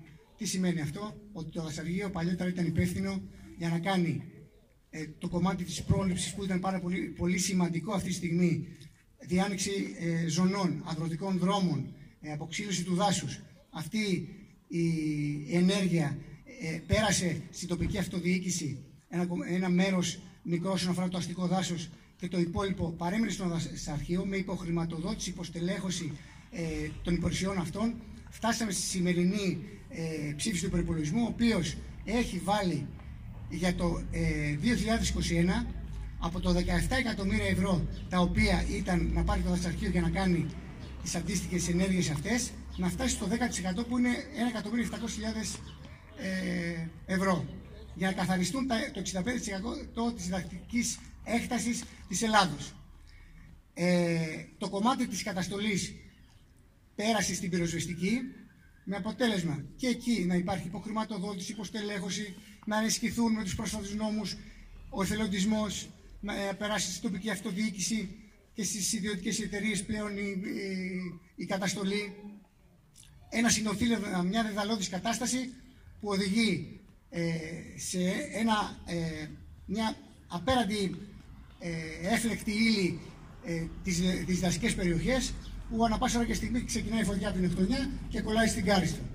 Ε, ξαναλέω ότι, ότι αυτό το πράγμα, ε, αυτή η κατάσταση, η λύση είναι πολιτική και πολιτική πρέπει να είναι. Εδώ ε, οι φορείς της περιοχής και ο κόσμος μόνο μπορεί να σταματήσει αυτή την κατάσταση. Συμπαραστεκόμαστε και πάλι. Ε, να μην γίνω και να μην επεκταθώ άλλο και γίνω γίνομαι κουραστικό. Ε, θα σας πω το εξής, κλείνοντας. Ότι ε, υπάρχει ε, μεγάλη κοροϊδία. Κανένας ε, δεν θα σας προστατεύσει και κανένας δεν θα φυλάξει, να φυλάξει το περιβάλλον. Και βλέπουμε όλους τους πολιτικούς και βουλευτές της περιοχής από, τις, ε, από τα κυβερνώντα ε, κόμματα αυτή τη στιγμή ότι έχουν αναδιπλωθεί μετά την ε, προσέλευση του κόσμου σε αυτό το κάλεσμα που κάνουν οι συλλόγοι και το παίζουν όλοι ε, αντιστασιακοί και ενάντια των ελληνικών πάρκων, όμως έχουν βάλει φαρδιά πλατεία την υπογραφή τους για να περάσουν αυτά που λυζόμαστε. Εμείς, από τη μεριά του Δήμου και της Λαϊκής Εισπήρωση όλα αυτά τα χρόνια, από τότε που ξεκίνησε αυτή η άναρχη δόμηση των ελληνικών πάρκων και της ε, ενέργειας αγαθό και όχι εμπόρευμα, έχουμε πρωτοστατήσει, έχουμε αντισταθεί σε αυτό το πράγμα και αυτό σας καλούμε να κάνετε και εσείς σήμερα. Ευχαριστώ. Ευχαριστούμε τον κύριο Κωστακέκη. Ε, μία σύντομη τοποθέτηση έχει ζητήσει ο κύριος Στάθης Μαλούχος. Και μετά ακολουθεί η κυρία Δέσποινα Μαρίνου από το Δημοτική Παράταξη Δήμος Γεώργους. Καλησπέρα σας. Λέγομαι Στάθης Μαλούχος. Είμαι κάτοικος της ΕΤΑΣ. Δεν έχω καμία σχέση με την Εύβοια. Η καταγωγή μου είναι από τη Ζάκυνθο αλλά η ζωή τα έφερε έτσι. Γεννήθηκα στο Αλιβέρι, μέχρι 6 χρονών ήμουν εκεί, γιατί ο πατέρας μου δούλευε στη ΔΕΗ. Είμαι 64 χρονών και η πρώτη μου επαφή, όπως σας είπα, με την Εύβοια ήταν στο Αλιβέρι. Στη συνέχεια όμως από 13 χρόνων την έχω προπατήσει όλη. Από βορρά, από το Καντήλι μέχρι την Όχη, Ανατολή μέχρι Δύση. Το νησί σας και το νησί μου είναι ένα υπέροχο μέρος ένα φανταστικό μέρος. Με πράσινο, με θάλασσα, με νερά. Και είναι κρίμα αυτό που γίνεται. Δυστυχώς, είναι πολλά τα λεφτά Άρη, που λέει το έργο, έτσι, το ξέρετε. Και αυτό είναι το μεγάλο πρόβλημα. Δεν τους ενδιαφέρει απολύτως τίποτα. Δεν τους ενδιαφέρουν τα βυζάντινα μνημεία, δεν τους ενδιαφέρουν τα αρχαία μνημεία, τα σπήλαια, τα δάση, τίποτα. Όπως καταλαβαίνετε, οι άνθρωποι που βρίσκονται εδώ, εμού περιλαμβανομένου, δεν έχουμε κανένα συμφέρον για αυτό που κάνουμε. Το κάνουμε από αγάπη για αυτόν τον τόπο. Έχετε ιδέα γιατί έχει γίνει αυτό κακό στην Εύβοια; Ίσως να μην έχετε. Θα σας την πω εγώ. Είναι η εγκύτητα της Εύβοιας με την κυρίως κορμό της Ελλάδος και κυρίως με το ΚΙΤ Αγίου Στεφάνου. ΚΙΤ σημαίνει κέντρο υψηλής τάσης. Και δείτε το λιγάκι σαν εικόνα πώς γίνεται αυτή η ιστορία. Η Εύβοια έχει υψηλό αιωλικό δυναμικό. Γιατί είναι φράχτης της Αττικής στο βορειοανατολικό ρεύμα. Η ενέργεια μπορεί να μεταφερθεί εύκολα στον Άγιο Στέφανο, από εκεί να μεταφερθεί, γιατί αυτό είναι το σχέδιο το οποίο πιθανότατα δεν γνωρίζετε, να μεταφερθεί με δύο δίκτυα, ένα από τη βόρεια, συγγνώμη, από την νότια Πελοπόννησο, από τα Κύθυρα, και ένα από την Αττική, στην Κρήτη, και από την Κρήτη να διασυνδεθεί η Κύπρος και από την Κύπρο να διασυνδεθεί και το Ισραήλ. Δεν θα σα πω τίποτα άλλο. Όποιος καταλαβαίνει, ότι καταλαβαίνει. Θα ήθελα, επειδή άκουσα προηγουμένως τους προλαλίστες να λένε τη λέξη πάρκο. Φανταστείτε λοιπόν να σας λέω το πάρκο της ΔΕΗ στον Κάραβο. Πώς σας φαίνεται, πώς σας ακούγεται το πάρκο της ΔΕΗ στον Κάραβο. Τρομερό πάρκο, έτσι δεν είναι; Τα έχετε δει τα φουγάρα, έχετε δει την καταστροφή του Κάραβου, ένα καταπληκτικού ε, κόλπου θα μπορούσε να είναι ένας θησαυρός. Έχει καταστραφεί. Έτσι, έχει καταστραφεί. Δεν είναι πάρκα αυτά. Είναι βιομηχανικές εγκαταστάσεις, είναι μονάδες παραγωγής ηλεκτρισμού αφαίρετα. Έχετε δει ποτέ να έρθουν στο Αυλονάρι, στην Οχτονιά, στη Σέτα, στο ένα άλλο μέρος, να έρθει κανένας να σας πει τα καλά των γεννητριών; Κανένας. Ξέρετε γιατί; Γιατί το γράφουν στα παλαιότερα των υποδημάτων για να μην πω τίποτα άλλο. Δεν τους ενδιαφέρει να σας ενημερώσουν. Γιατί δεν αντέχουν και στην κριτική. Αυτή είναι η καταστροφή. Δεν είναι όφελος. Δεν είναι για το καλό μας. Έτσι. Άρα δεν αντέχουν και έτσι αποφασίσανε και διατάξανε. Αυτό κάνουν. Αποφασίζουν και διατάσσουν φτιάχνουν νόμους και δεν πολύ το οικολογώ έτσι, απλά λέω την αλήθεια έτσι όπως είναι τα πράγματα. Φτιάχνουν νόμους στα μέτρα τους για αυτούς που κερδίζουν από τις αναμογεννήτριε και όχι για τον κόσμο που κερδίζει από το τίποτα. Δεν κερδίζουμε απολύτως τίποτα. Χάνουμε τα πάντα. Αλλά ας βγάλουμε τη λέξη πάρκο, αιωλικό πάρκο. Δεν υπάρχει αυτό το πράγμα. Είναι βιομηχανική εγκατάσταση και είναι βιομηχανική εγκατάσταση ναι, ναι, πάνω στα βουνά μας, πάνω στη φύση, πάνω στο πράσινο, πάνω στη ζωή μας. Και αυτό κάνουμε. Δεν θέλω να σας κουράσω, αλλά σκεφτείτε το λιγάκι, γιατί αυτοί οι άνθρωποι εδώ βρίσκονται κοντά σας και γιατί οι άλλοι δεν έρχονται εδώ να σας ενημερώσουν. Πάνω στη ΣΕΤΑ, ο συνεταιρισμός ο δασικός με, το, με τη φωνή του Προέδρου τους, τους έταξε ότι θα τους δίνει 100.000 ευρώ το χρόνο. Τάζουν κουκλάκια, γυαλάκια, καθρεφτάκια, όπως κάνουν στους μαύρους. Γιατί έτσι μας νομίζουν ότι είμαστε; Ότι είμαστε ε, ε, υποδιέστεροι, πώς το λένε, βλάκες. Ε, δεν καταλαβαίνουμε τίποτα. Και μας τάζουν γυαλάκια και καθρεφτάκια. Δεν πρόκειται να μας δώσουν απολύτως τίποτα. Δεν ξέρω αν έχετε αντιληφθεί τους νόμους που περνάνε, οι οποίοι λένε ότι δεν υπάρχουν τα ανταποδοτικά ωφέλη για τις τοπικές κοινωνίες, τα μικρά χωριουδάκια ή οτιδήποτε. Αν θα δώσουν κάτι, που δεν θα δώσουν απολύτως τίποτα, μπορώ να σας το εγγυηθώ, και σας το εγγυούμε ως εξής. Η δουλειά μου ήταν στην Ολυμπιακή. Μας πετάξανε στο δρόμο με νόμο του Χατζηδάκη του 2008 μας πετάξανε στο δρόμο όπου δεν έγινε τίποτα από όλα αυτά που κανονίζανε για το προσωπικό της Ολυμπιακής θα γίνει, το οποίο να μην σας κουράσω για αυτό το πράγμα. Και το 2013 καταργήσαν αυτό το νόμο αναδρομικά από το 8. Αυτό θα συμβεί για όλο τον κόσμο εδώ πέρα. Μην αφήσετε να καταστραφεί το νησί σας. Μην αφήσουμε να καταστραφεί το νησί μας. Είναι κρίμα. Βρισκόμαστε συνέχεια σε διάφορα μέρη και βλέπουμε ανθρώπους οι οποίοι ακούνε πράγματα. Είναι ωραία όλα αυτά που λέμε, αλλά η ουσία βρίσκεται στο ότι καταστρέφεται το περιβάλλον μας. Και αυτό πρέπει να σώσουμε. Σας παρακαλώ, ειλικρινά σας παρακαλώ.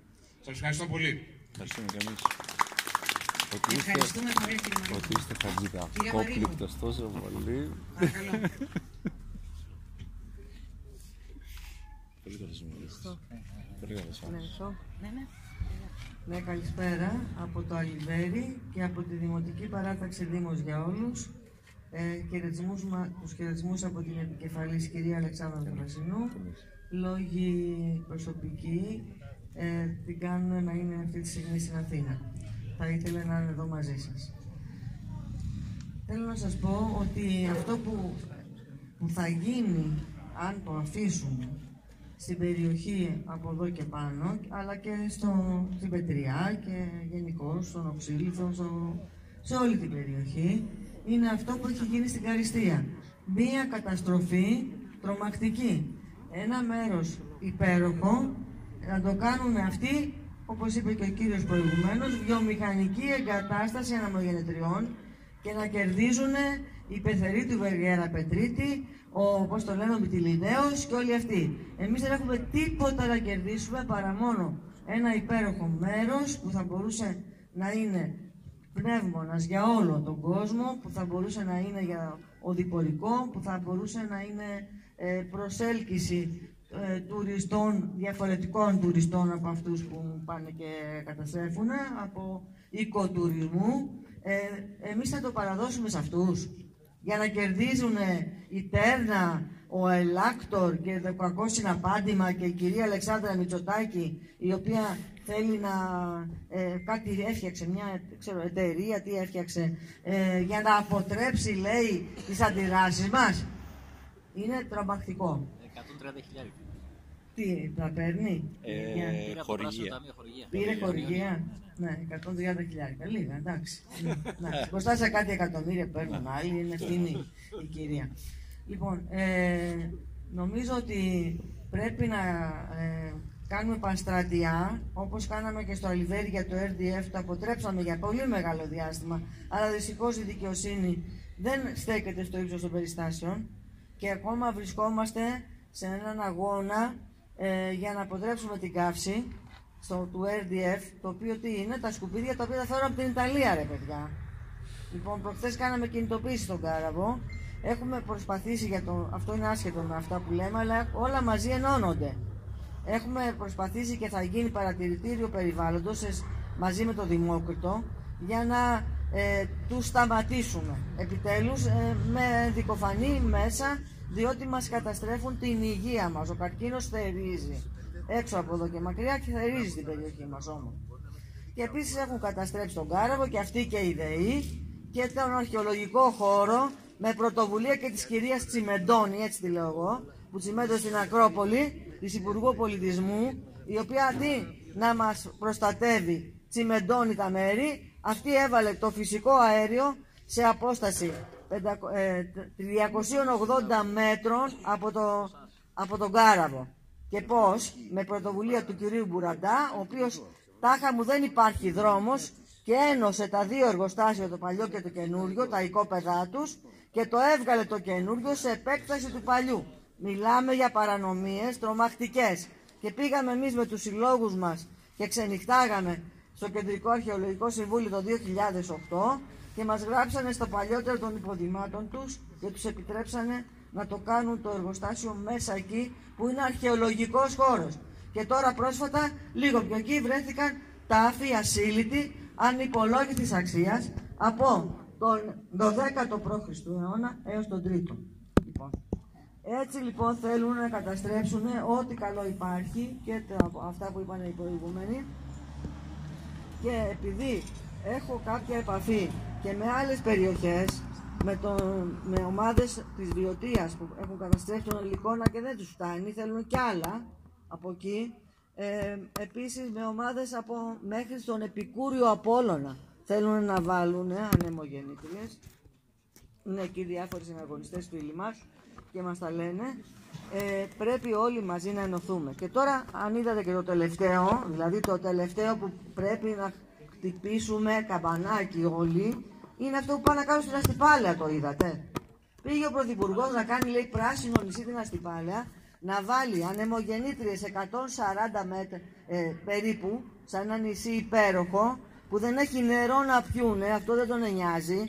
Τον νοιάζει να βάλει τις ανεμογεννήτριες σε ένα μέρος υπέροχο, ε, με 180 μέτρα ύψος, με Φαντάζεστε τι μπετά έχει κάθε μία ανεμογεννήτρια.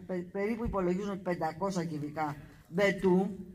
Ε, τι να πω, δηλαδή απίστευτα πράγματα. Γι' αυτό λέω όλοι μαζί να αφαιρέσουμε τις ταμπέλες μας από πού πολιτικά προέρχεται ο καθένας και να ενωθούμε για το κοινό καλό, για τον πολιτισμό, για τη Μονή Λευκών, για το, ε, πώς το λένε, για τα κοτήλαια, για τη δίρφη, για τα κόσκινα που πήγανε και τα βάλανε πέρυσι μέσα στην καραντίνα, μέσα στη μύτη των ανθρώπων. Είναι εδώ σύντροφοί μας, φίλοι μας από τα κόσκινα που έχουν έρθει και ακούνε όλη νύχτα αυτό το πράγμα και πάνε από μια υπέροχη παραλία. Και θέλουν να βάλουν και στο χερομίλι και στο μάγειρα. Ε, ο μάγειρας ε, λένε ότι είναι ένα υπέροχο μέρος. Το ξέρω ότι είναι, το, αλλά το, το βάζω και παγκοσμίως και λέω: Μην το βάζετε, ρε παιδιά, θα πλακώσει όλο ο κόσμος και δεν θα μπορούμε να κάνουμε μπάνιο στο μάγειρα. Ε, λοιπόν, αυτοί θέλουν να βάλουν και εκεί ανεμογεννήτριε. Δεν ε, οροδούν προ Δεν τους νοιάζει τίποτα για μας. Λοιπόν, όλοι μαζί εμείς αφαιρούμε τις ταμπέλες μας, αφαιρούμε το τι ε, περισβεύει ο καθένας περισσότερο και ενωνόμαστε να σώσουμε τον τόπο μας. Σας ευχαριστώ πολύ. Ευχαριστούμε και εμείς. Ευχαριστούμε κύριε Μαρίνου. Ε, ο κύριος Κώστας Παπάς, κάτοικος Αυλωναρίου. Γεια σας και από μένα. Ε, δεν θα ήθελα να σταθώ στα... στο τι κάνουν στα κομματικά ή το κάθε, κάθε παράταξη, γιατί για μένα όποιος και να ήταν πάνω δεν αλλάζει κάτι, όπως και αν λέγεται. Το μόνο που θα ήθελα να ενημερώσω είναι ότι έχουμε πει σε όλους στο Δήμο ότι σήμερα θα γινόταν αυτό. Έχουμε εκπροσώπους, απλά δεν βλέπω κανέναν, για να ξέρετε. Και τους συλλόγους που έχουμε. Και απλά θα ήθελα να ρωτήσω το Δημήτρη, για να μην σας κουράζω, δεν θέλω έτσι αλλιώς όλοι ό,τι είπατε είναι σωστά. Αν ε, από τις 122 υπογραφές υπάρχει έστω και κάποια υπογραφή του δικού μας ε, χωριού. Το Ευχαριστώ πολύ. Το Αυλωναρίου. Ε, φοβάμαι ότι το Αυλωναρίου δεν υπάρχει. Ε, δεν τις έχω τώρα μπροστά μου, δεν μπορούμε να το ελέγξουμε, αλλά χθες το συζητάγαμε, επειδή θα ερχόμασταν, με την Ελένη της Σταθοπούλου. Ε, κάναμε έναν γρήγορο επανέλεγχο, γιατί φυσικά δεν μπορώ να θυμάσαι 122 υπογραφές. Και νομίζω ότι δεν υπάρχει κάποιος συλλογικός φορέας από το Αυλονάρι, την περιοχή του Αυλοναρίου που να υπογράφει, να έχεις συνυπογράψει το κείμενο αυτό.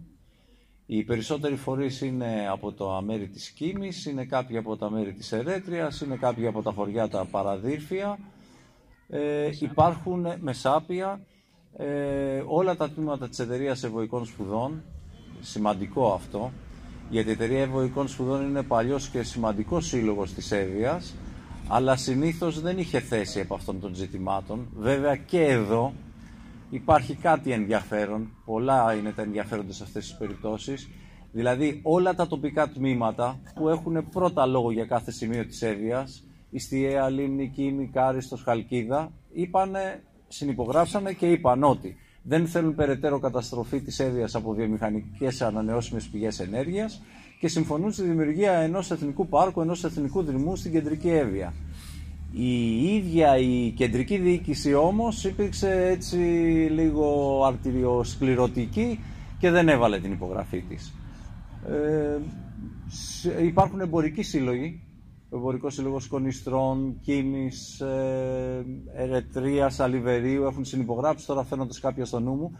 Γενικώ είναι μια προσπάθεια από τις λίγες που έχουμε δει στην Εύβοια έτσι, σε επίπεδο συλλογικών φορέων. Φοβάμαι όμως ότι δεν εκπροσωπείστε. Και περιμένουμε και το Δήμο να μας ενημερώσει σύμφωνα με την τελευταία διάσκεψη, αλλά δεν έχει πέρασει κανένα χρόνος. Δεν έχει κάνει. Ο Δήμος έχει κάνει κάτι. Για τις πράξεις του Δήμου λέτε τώρα. Ναι, βεβαίως. Λοιπόν, από πέρσι μέχρι φέτο. Ναι, ωραία. Από πέρσι μέχρι φέτος, πέρσι η πρώτη πράξη του δράματος, το δράμα είναι 20 ετών. Αλλά για εμάς, για το τοπική. Για αυτό που ξεκινάει από το Αυλονάρι, γεωγραφικά έτσι ας το δούμε, Ξεκινάει από το Αυλονάρι, έχει βόρεια σύνορα τα κοτήλια και το ακροτήρι της Κίμης και νότια σύνορα ε, το ακροτήρι της Οχθονιάς. Πέρσι λοιπόν ε, στις 30 Μαρτίου μέσα στην καραντίνα έρχεται ένα καράβι, το πρώτο εμπορικό καράβι που θυμάμαι εγώ να πιάνει στο λιμάνι της Κίμης και ξεφορτώνει ανεμογεννήτριες. Κατασκευάζεται σε χρόνο ρεκόρ το αιωλικό πάρκο στην Πούντα. Εμείς δεν το ξέραμε. Ναι, μεν ας πούμε σαν περιβαλλοντικό κίνημα ψάχναμε, αλλά δεν ξέραμε για το συγκεκριμένο τι θα γίνει. Εκ των υστέρων βέβαια ανακαλύψαμε ότι ήταν γνωστά τα πάντα στη Δημοτική Αρχή. Γιατί για παράδειγμα οι άδειες της πολεοδομίας κίνης για τις βάσεις θεμελίωσης των ανεμογεννητριών θέλει πολεοδομικές άδειες. Είχαν εκδοθεί τρία χρόνια πριν, το 2017, και οι άδειες γράφουν έκδοση αδείας, υπογραφή κιόλας ε, διοικητικά του Δημάρχου κιόλας από κάτω, ε, για την κατασκευή τσιμεντένιων βάσεων ανεμογεννητριών. Άρα ξέρανε και δεν ενημερώσανε ε, και αφού αρχίζουμε λοιπόν να κοιτάμε αυτό το πράγμα, στο οποίο δεν μπορούσαμε να κάνουμε πολλά πράγματα γιατί ήταν στο τέλος του, μέσα στον Απρίλη βγαίνει μια πρώτη βεβαίωση παραγωγού για το έργο στα κοτήλαια. Πραγματικά τρομάζουμε, αφού τα κοτήλαια είναι ένα καταπληκτικό, ένας καταπληκτικός τόπος και ένα καταπληκτικό δάσος που σημειωτέων είναι και το λεγόμενο δάσος Καστροβαλά, το οποίο είναι σε καθεστώς σχεδόν ε, ιδιοκτησίας του Δήμου, όχι σχεδόν, είναι ιδιόκτητο από το Δήμο Κίνης Αλιβερίου πλέον. Δεν είναι δημόσιος. Συνήθως τα έγγραφα όμως παρουσιάζεται ως δημόσιο, το οποίο είναι ψευδές. Την επόμενη μέρα μας έρχεται η δεύτερη κεραμίδα στο κεφάλι. Ήταν πραγματικά κάποιες μέρες που πραγματικά δεν ξέραμε πού να φυλαχθούμε. Το της Δύρφης Ερετρίας κλπ. Και εμείς ξεκινήσαμε από τότε συνεχείς προσπάθειες. Κάναμε για πρώτη φορά σχεδόν στην Εύη ενδικοφανή προσφυγή ε, κατά των δύο αυτών αδειών. Ε, το Δεκέμβρη βγήκαν άλλες μεγαλύτερες άδειες, κάναμε ξανά ενδικοφανείς προσφυγές. Ε, κατορθώσαμε μέσα στους έξι αυτούς μήνες να κάνουμε κάτι το οποίο δεν είχε ξαναγίνει στην Ελλάδα. Δηλαδή, οι διαδικασίες αυτές κρατάνε πολλά χρόνια. Συνήθως τις παίρνεις είδηση από τη μέση και μετά και προς το τέλος και αρχίζεις και αντιδράς τότε. Κατορθώσαμε λοιπόν από το Δεκέμβρη και το Γενάρη και μετά να αντιδρούμε στις πρώτες μέρες μετά την αίτηση των διαφόρων εταιριών. Αυτό ας πούμε το κάναμε για ένα τεράστιο υλικό πάρκο, πέρα από αυτό που είπαμε του Ελάκτορα, που προσπαθεί να πάρει άδεια αυτό και τοποθετείται ακριβώς στη Βρωμονέρα. Οι ντόπιοι ξέρουν. Έτσι, ένα τεράστιο υλικό πάρκο που τοποθετείται ακριβώς στη Βρωμονέρα. Πιάνει και αμπουδιώτησα. Πιάνει και αμπουδιώτησα. Έτσι, τα δύο οροπέδια τα κεντρικά της Εύβοιας. Λοιπόν, και σε αυτό αντιδράσαμε και αποκορύφωμα όλων αυτών, πάλι για πρώτη φορά στην Ελλάδα, ήταν ότι κατορθώσαμε, ενετάχθησαν αυτά τα έργα στις λεγόμενες στρατηγικές επενδύσεις. Και στα δικά μας.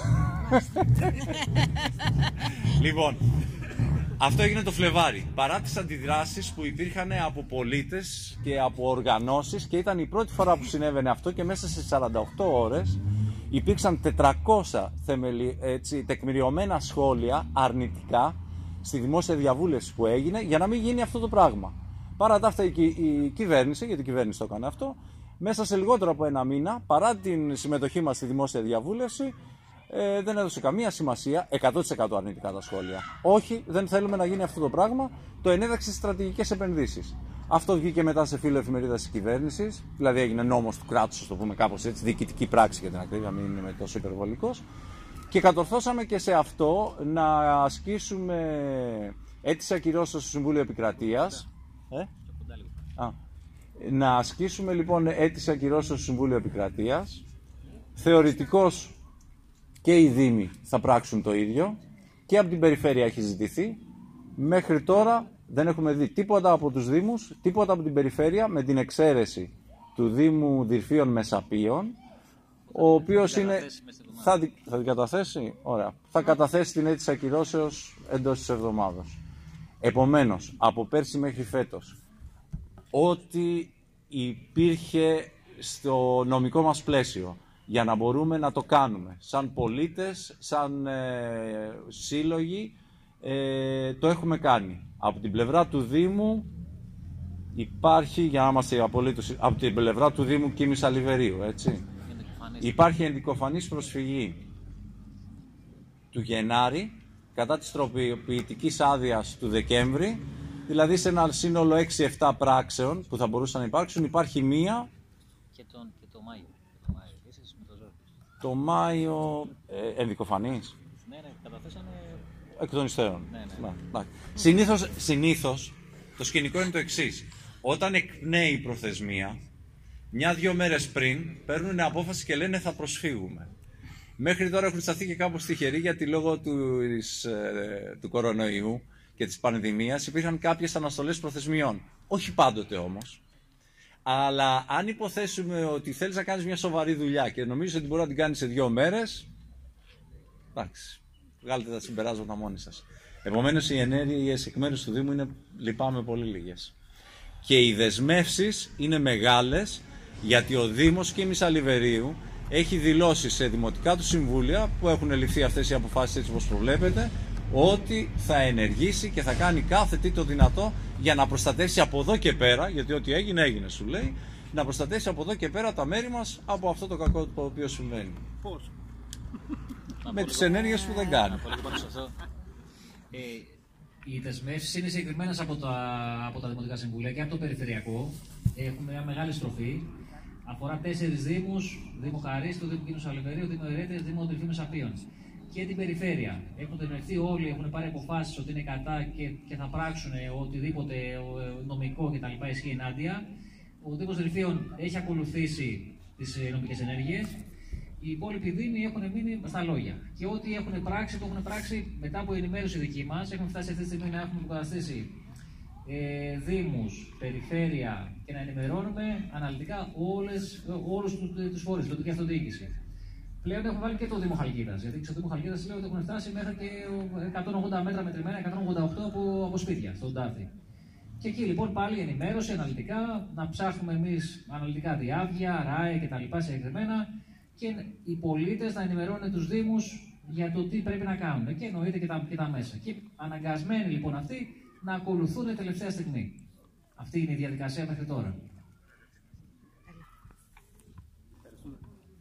Ε, ο κύριος Κατσαλής, ναι. Αντώνης Κατσαλής από τους Καλημεριάνους. Και να ετοιμαζόμαστε για την ταινία, ε. Να. Και κάποιες ερωτήσεις, άμα υπάρχουν. Ήρθαμε σήμερα εδώ για να υπερασπιστούμε να μην τοποθετηθούν τα βιομηχανικά αυτά πάρκα. Εγώ θα σας μιλήσω τεχνικά μόνο. Ε, πρώτα απ' όλα, ε, μία ανεμογεννήτρια μπορεί να καταστρέψει το κλίμα, να αλλάξει το κλίμα μάλλον της περιοχής. Έχουμε δει στην Κόρινθο που υπάρχουν πορτοκαλαιώνες και έχουν βάλει κάτι ανεμιστήρες, κάτι γεννήτριες να παράγουν αέρα για να μην παγώσουν τα πορτοκάλια. Σκεφτείτε πόσο μικρές γεννή, ανεμιστήρες είναι αυτοί και αλλάζουν το περιβάλλον, το κλίμα. Δεύτερον, γιατί αυτές οι ανεμογεννήτριες τοποθετούνται εδώ; Γιατί ε, βλέπουν τη ροή του αέρα τα, τα, ε, ε, το, τον αέρα πώς πάει για να πάρουν ενέργεια. Έλα όμως κάτι άλλα προσπαθούν να πάρουν ενέργεια πώς, τα πουλιά, τα αποδημητικά. Τα πουλιά τα αποδημητικά τι κάνουν; Προσπαθούν να βρούνε κύματα αέρος για να μπορέσουν να εξοικονομήσουν ενέργεια. Εμείς πάμε να πάρουμε ενέργεια από την ενέργεια των πουλιών, τα αποδημητικά πουλιά. Μετά, τα ενδυμικά πουλιά. Ο πούφος, ο οποίος κάθε βράδυ κάνει τέτοια δουλειά που εμείς δεν το ξέρουμε. Προσπαθεί να μειώσει αυτά τους τυφλοπότικες που λέμε, να τους μειώσει. Τι να κάνει, να έρθει μία, να φέρει μία α, ε, ηρεμία στο περιβάλλον. Γιατί, γιατί καταστρέφουν τις ρίζες από τα δέντρα και όλα αυτά. Τρίτον, ε, το μαγνητικό, όχι το μαγνητικό πεδίο, η συχνότητα της περιστροφής των, των ανεμογεννητριών, ποια είναι, την έχουμε, την έχουμε ελέγξει. Δημιουργεί η συχνότητα, τι, όταν λέμε συχνότητα, κάθε περιστροφή είναι ένας κύκλος. Πόσους κύκλους δουλεύει η ανεμογεννήτρια; Τα ζώα, τα αγριογούρνα, τα οι αλεπούδες όλα αυτά.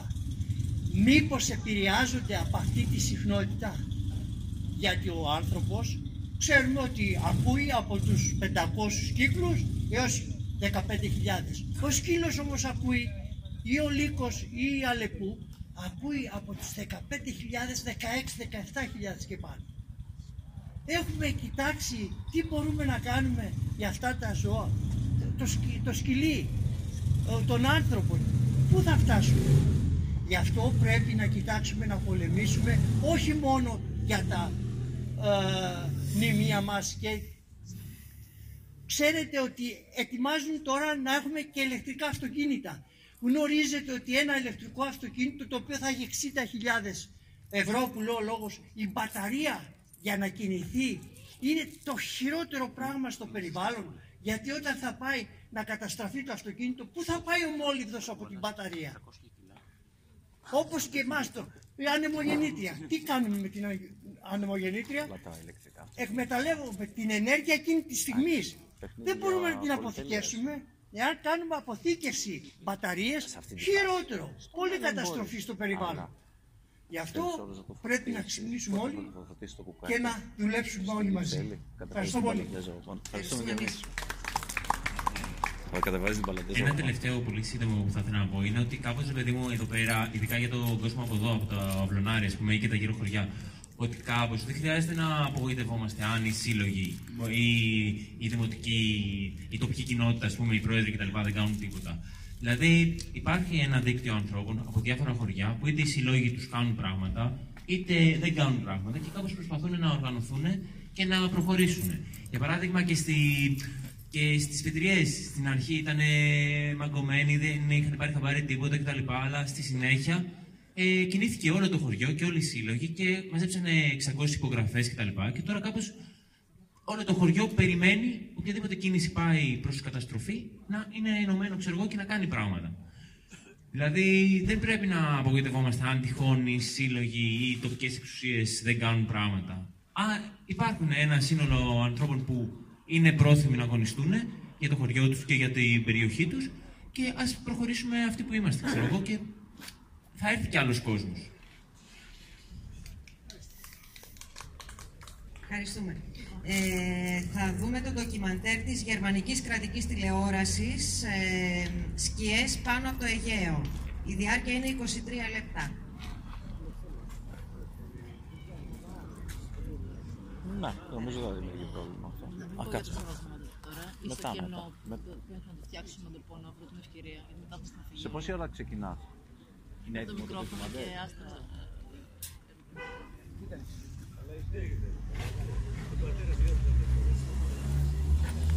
Θα βάλω το μέσα εδώ για να μην ακούγεται. Όχι, δεν κλείνει. Θα το βάλω μέσα εδώ. Και κάτι πιο τελευταίο μετά το τελευταίο που είπε ο Βαγγέλης επειδή οι δύο άνθρωποι αναφέρθηκαν στα αιωλικά πάρκα, αξίζει κανείς να διαβάσει και την επιστολή του Σεβασμιώτα του Μητροπολίτη Χαλκίδας Ιστίας και Βορείων Σποράδων, του Χρυσοστόμου, ο οποίος σημειωτέων έχει και μια καταγωγή από την περιοχή των Κονιστρών και πραγματικά θέτει το ζήτημα στη σωστή του βάση.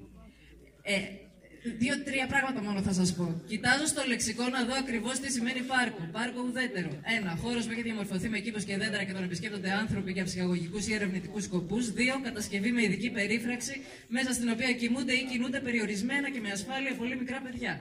Αλήθεια, τέτοιο πράγμα είναι το αιωλικό πάρκο. Όχι βέβαια, αλλά είναι ένα διαφορετικό εντός εισαγωγικών δάσος, αποτελούμενο από σιδερένια θεόρατα και τελείως άκομψα από πλευράς αισθητικής δέντρα, τα οποία ασχημίζουν και επιβαρύνουν το περιβάλλον και ακυρώνουν, αν δεν γελιοποιούν κιόλας, αυτό που χαρακτηρίζουμε πράσινη ανάπτυξη και πράσινη ενέργεια. Λέει για το μύθο του ε, αιώλου κάποια πράγματα. Και συνεχίζει λέγοντας, και βέβαια μπορεί το κάποτε κατά πράσινο νησί μας σήμερα να έχει πολλές περιοχές καμένες από τις πολλές πυρκαγιές που συνέβησαν τα τελευταία χρόνια, αλλά τι, θα κάνουμε αναδάσωση φυτεύοντα αυτή τη φορά σιδερένια δέντρα; Είναι ωραίο το θέαμα που ήδη υπάρχοντας στο νότιο, στη νότιο κύριο Σέβια σιδερένια πάρκα. Συνεχίζει λέει κι άλλα και λέει: Είναι θλιβερό να αισθάνεσαι ότι διαχρονικά ένα τέτοιο νησί με τέτοια πρίκα φυσικού κάλους και ομορφιάς δεν το προσέχουν όσο θα έπρεπε, αλλά το θυμώνται σε κάτι τέτοιες περιπτώσεις ή σε κάποιες άλλες παρόμοιες. Σας ευχαριστώ που είσαστε εδώ. Καλή συνέχεια, καλή προβολή. Είμαστε έτοιμοι;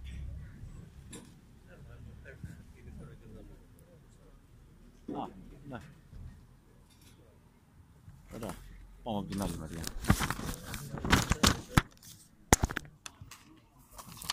Θα το αφήσουμε και αυτό, αν θέλετε να πάρετε κάποια φωτοτυπία, μαζί με τα υπόλοιπα κείμενα. Ε, πες ότι Απέναντι. Και, και μετά την προβολή του ντοκιμαντέρ, ό,τι ερωτήσεις ή τυχόν θέλει να σα δει, όποιος έχει ερώτηση από και λοιπά ή απορία, και μετά το ντοκιμαντέρ θα, θα Και είμαστε μετά για λίγο. Στην προβολή του ντοκιμαντέρ, αν θέλετε, μπορούν να απαντηθούν ερωτήσεις και να γίνει κάποια συζήτηση.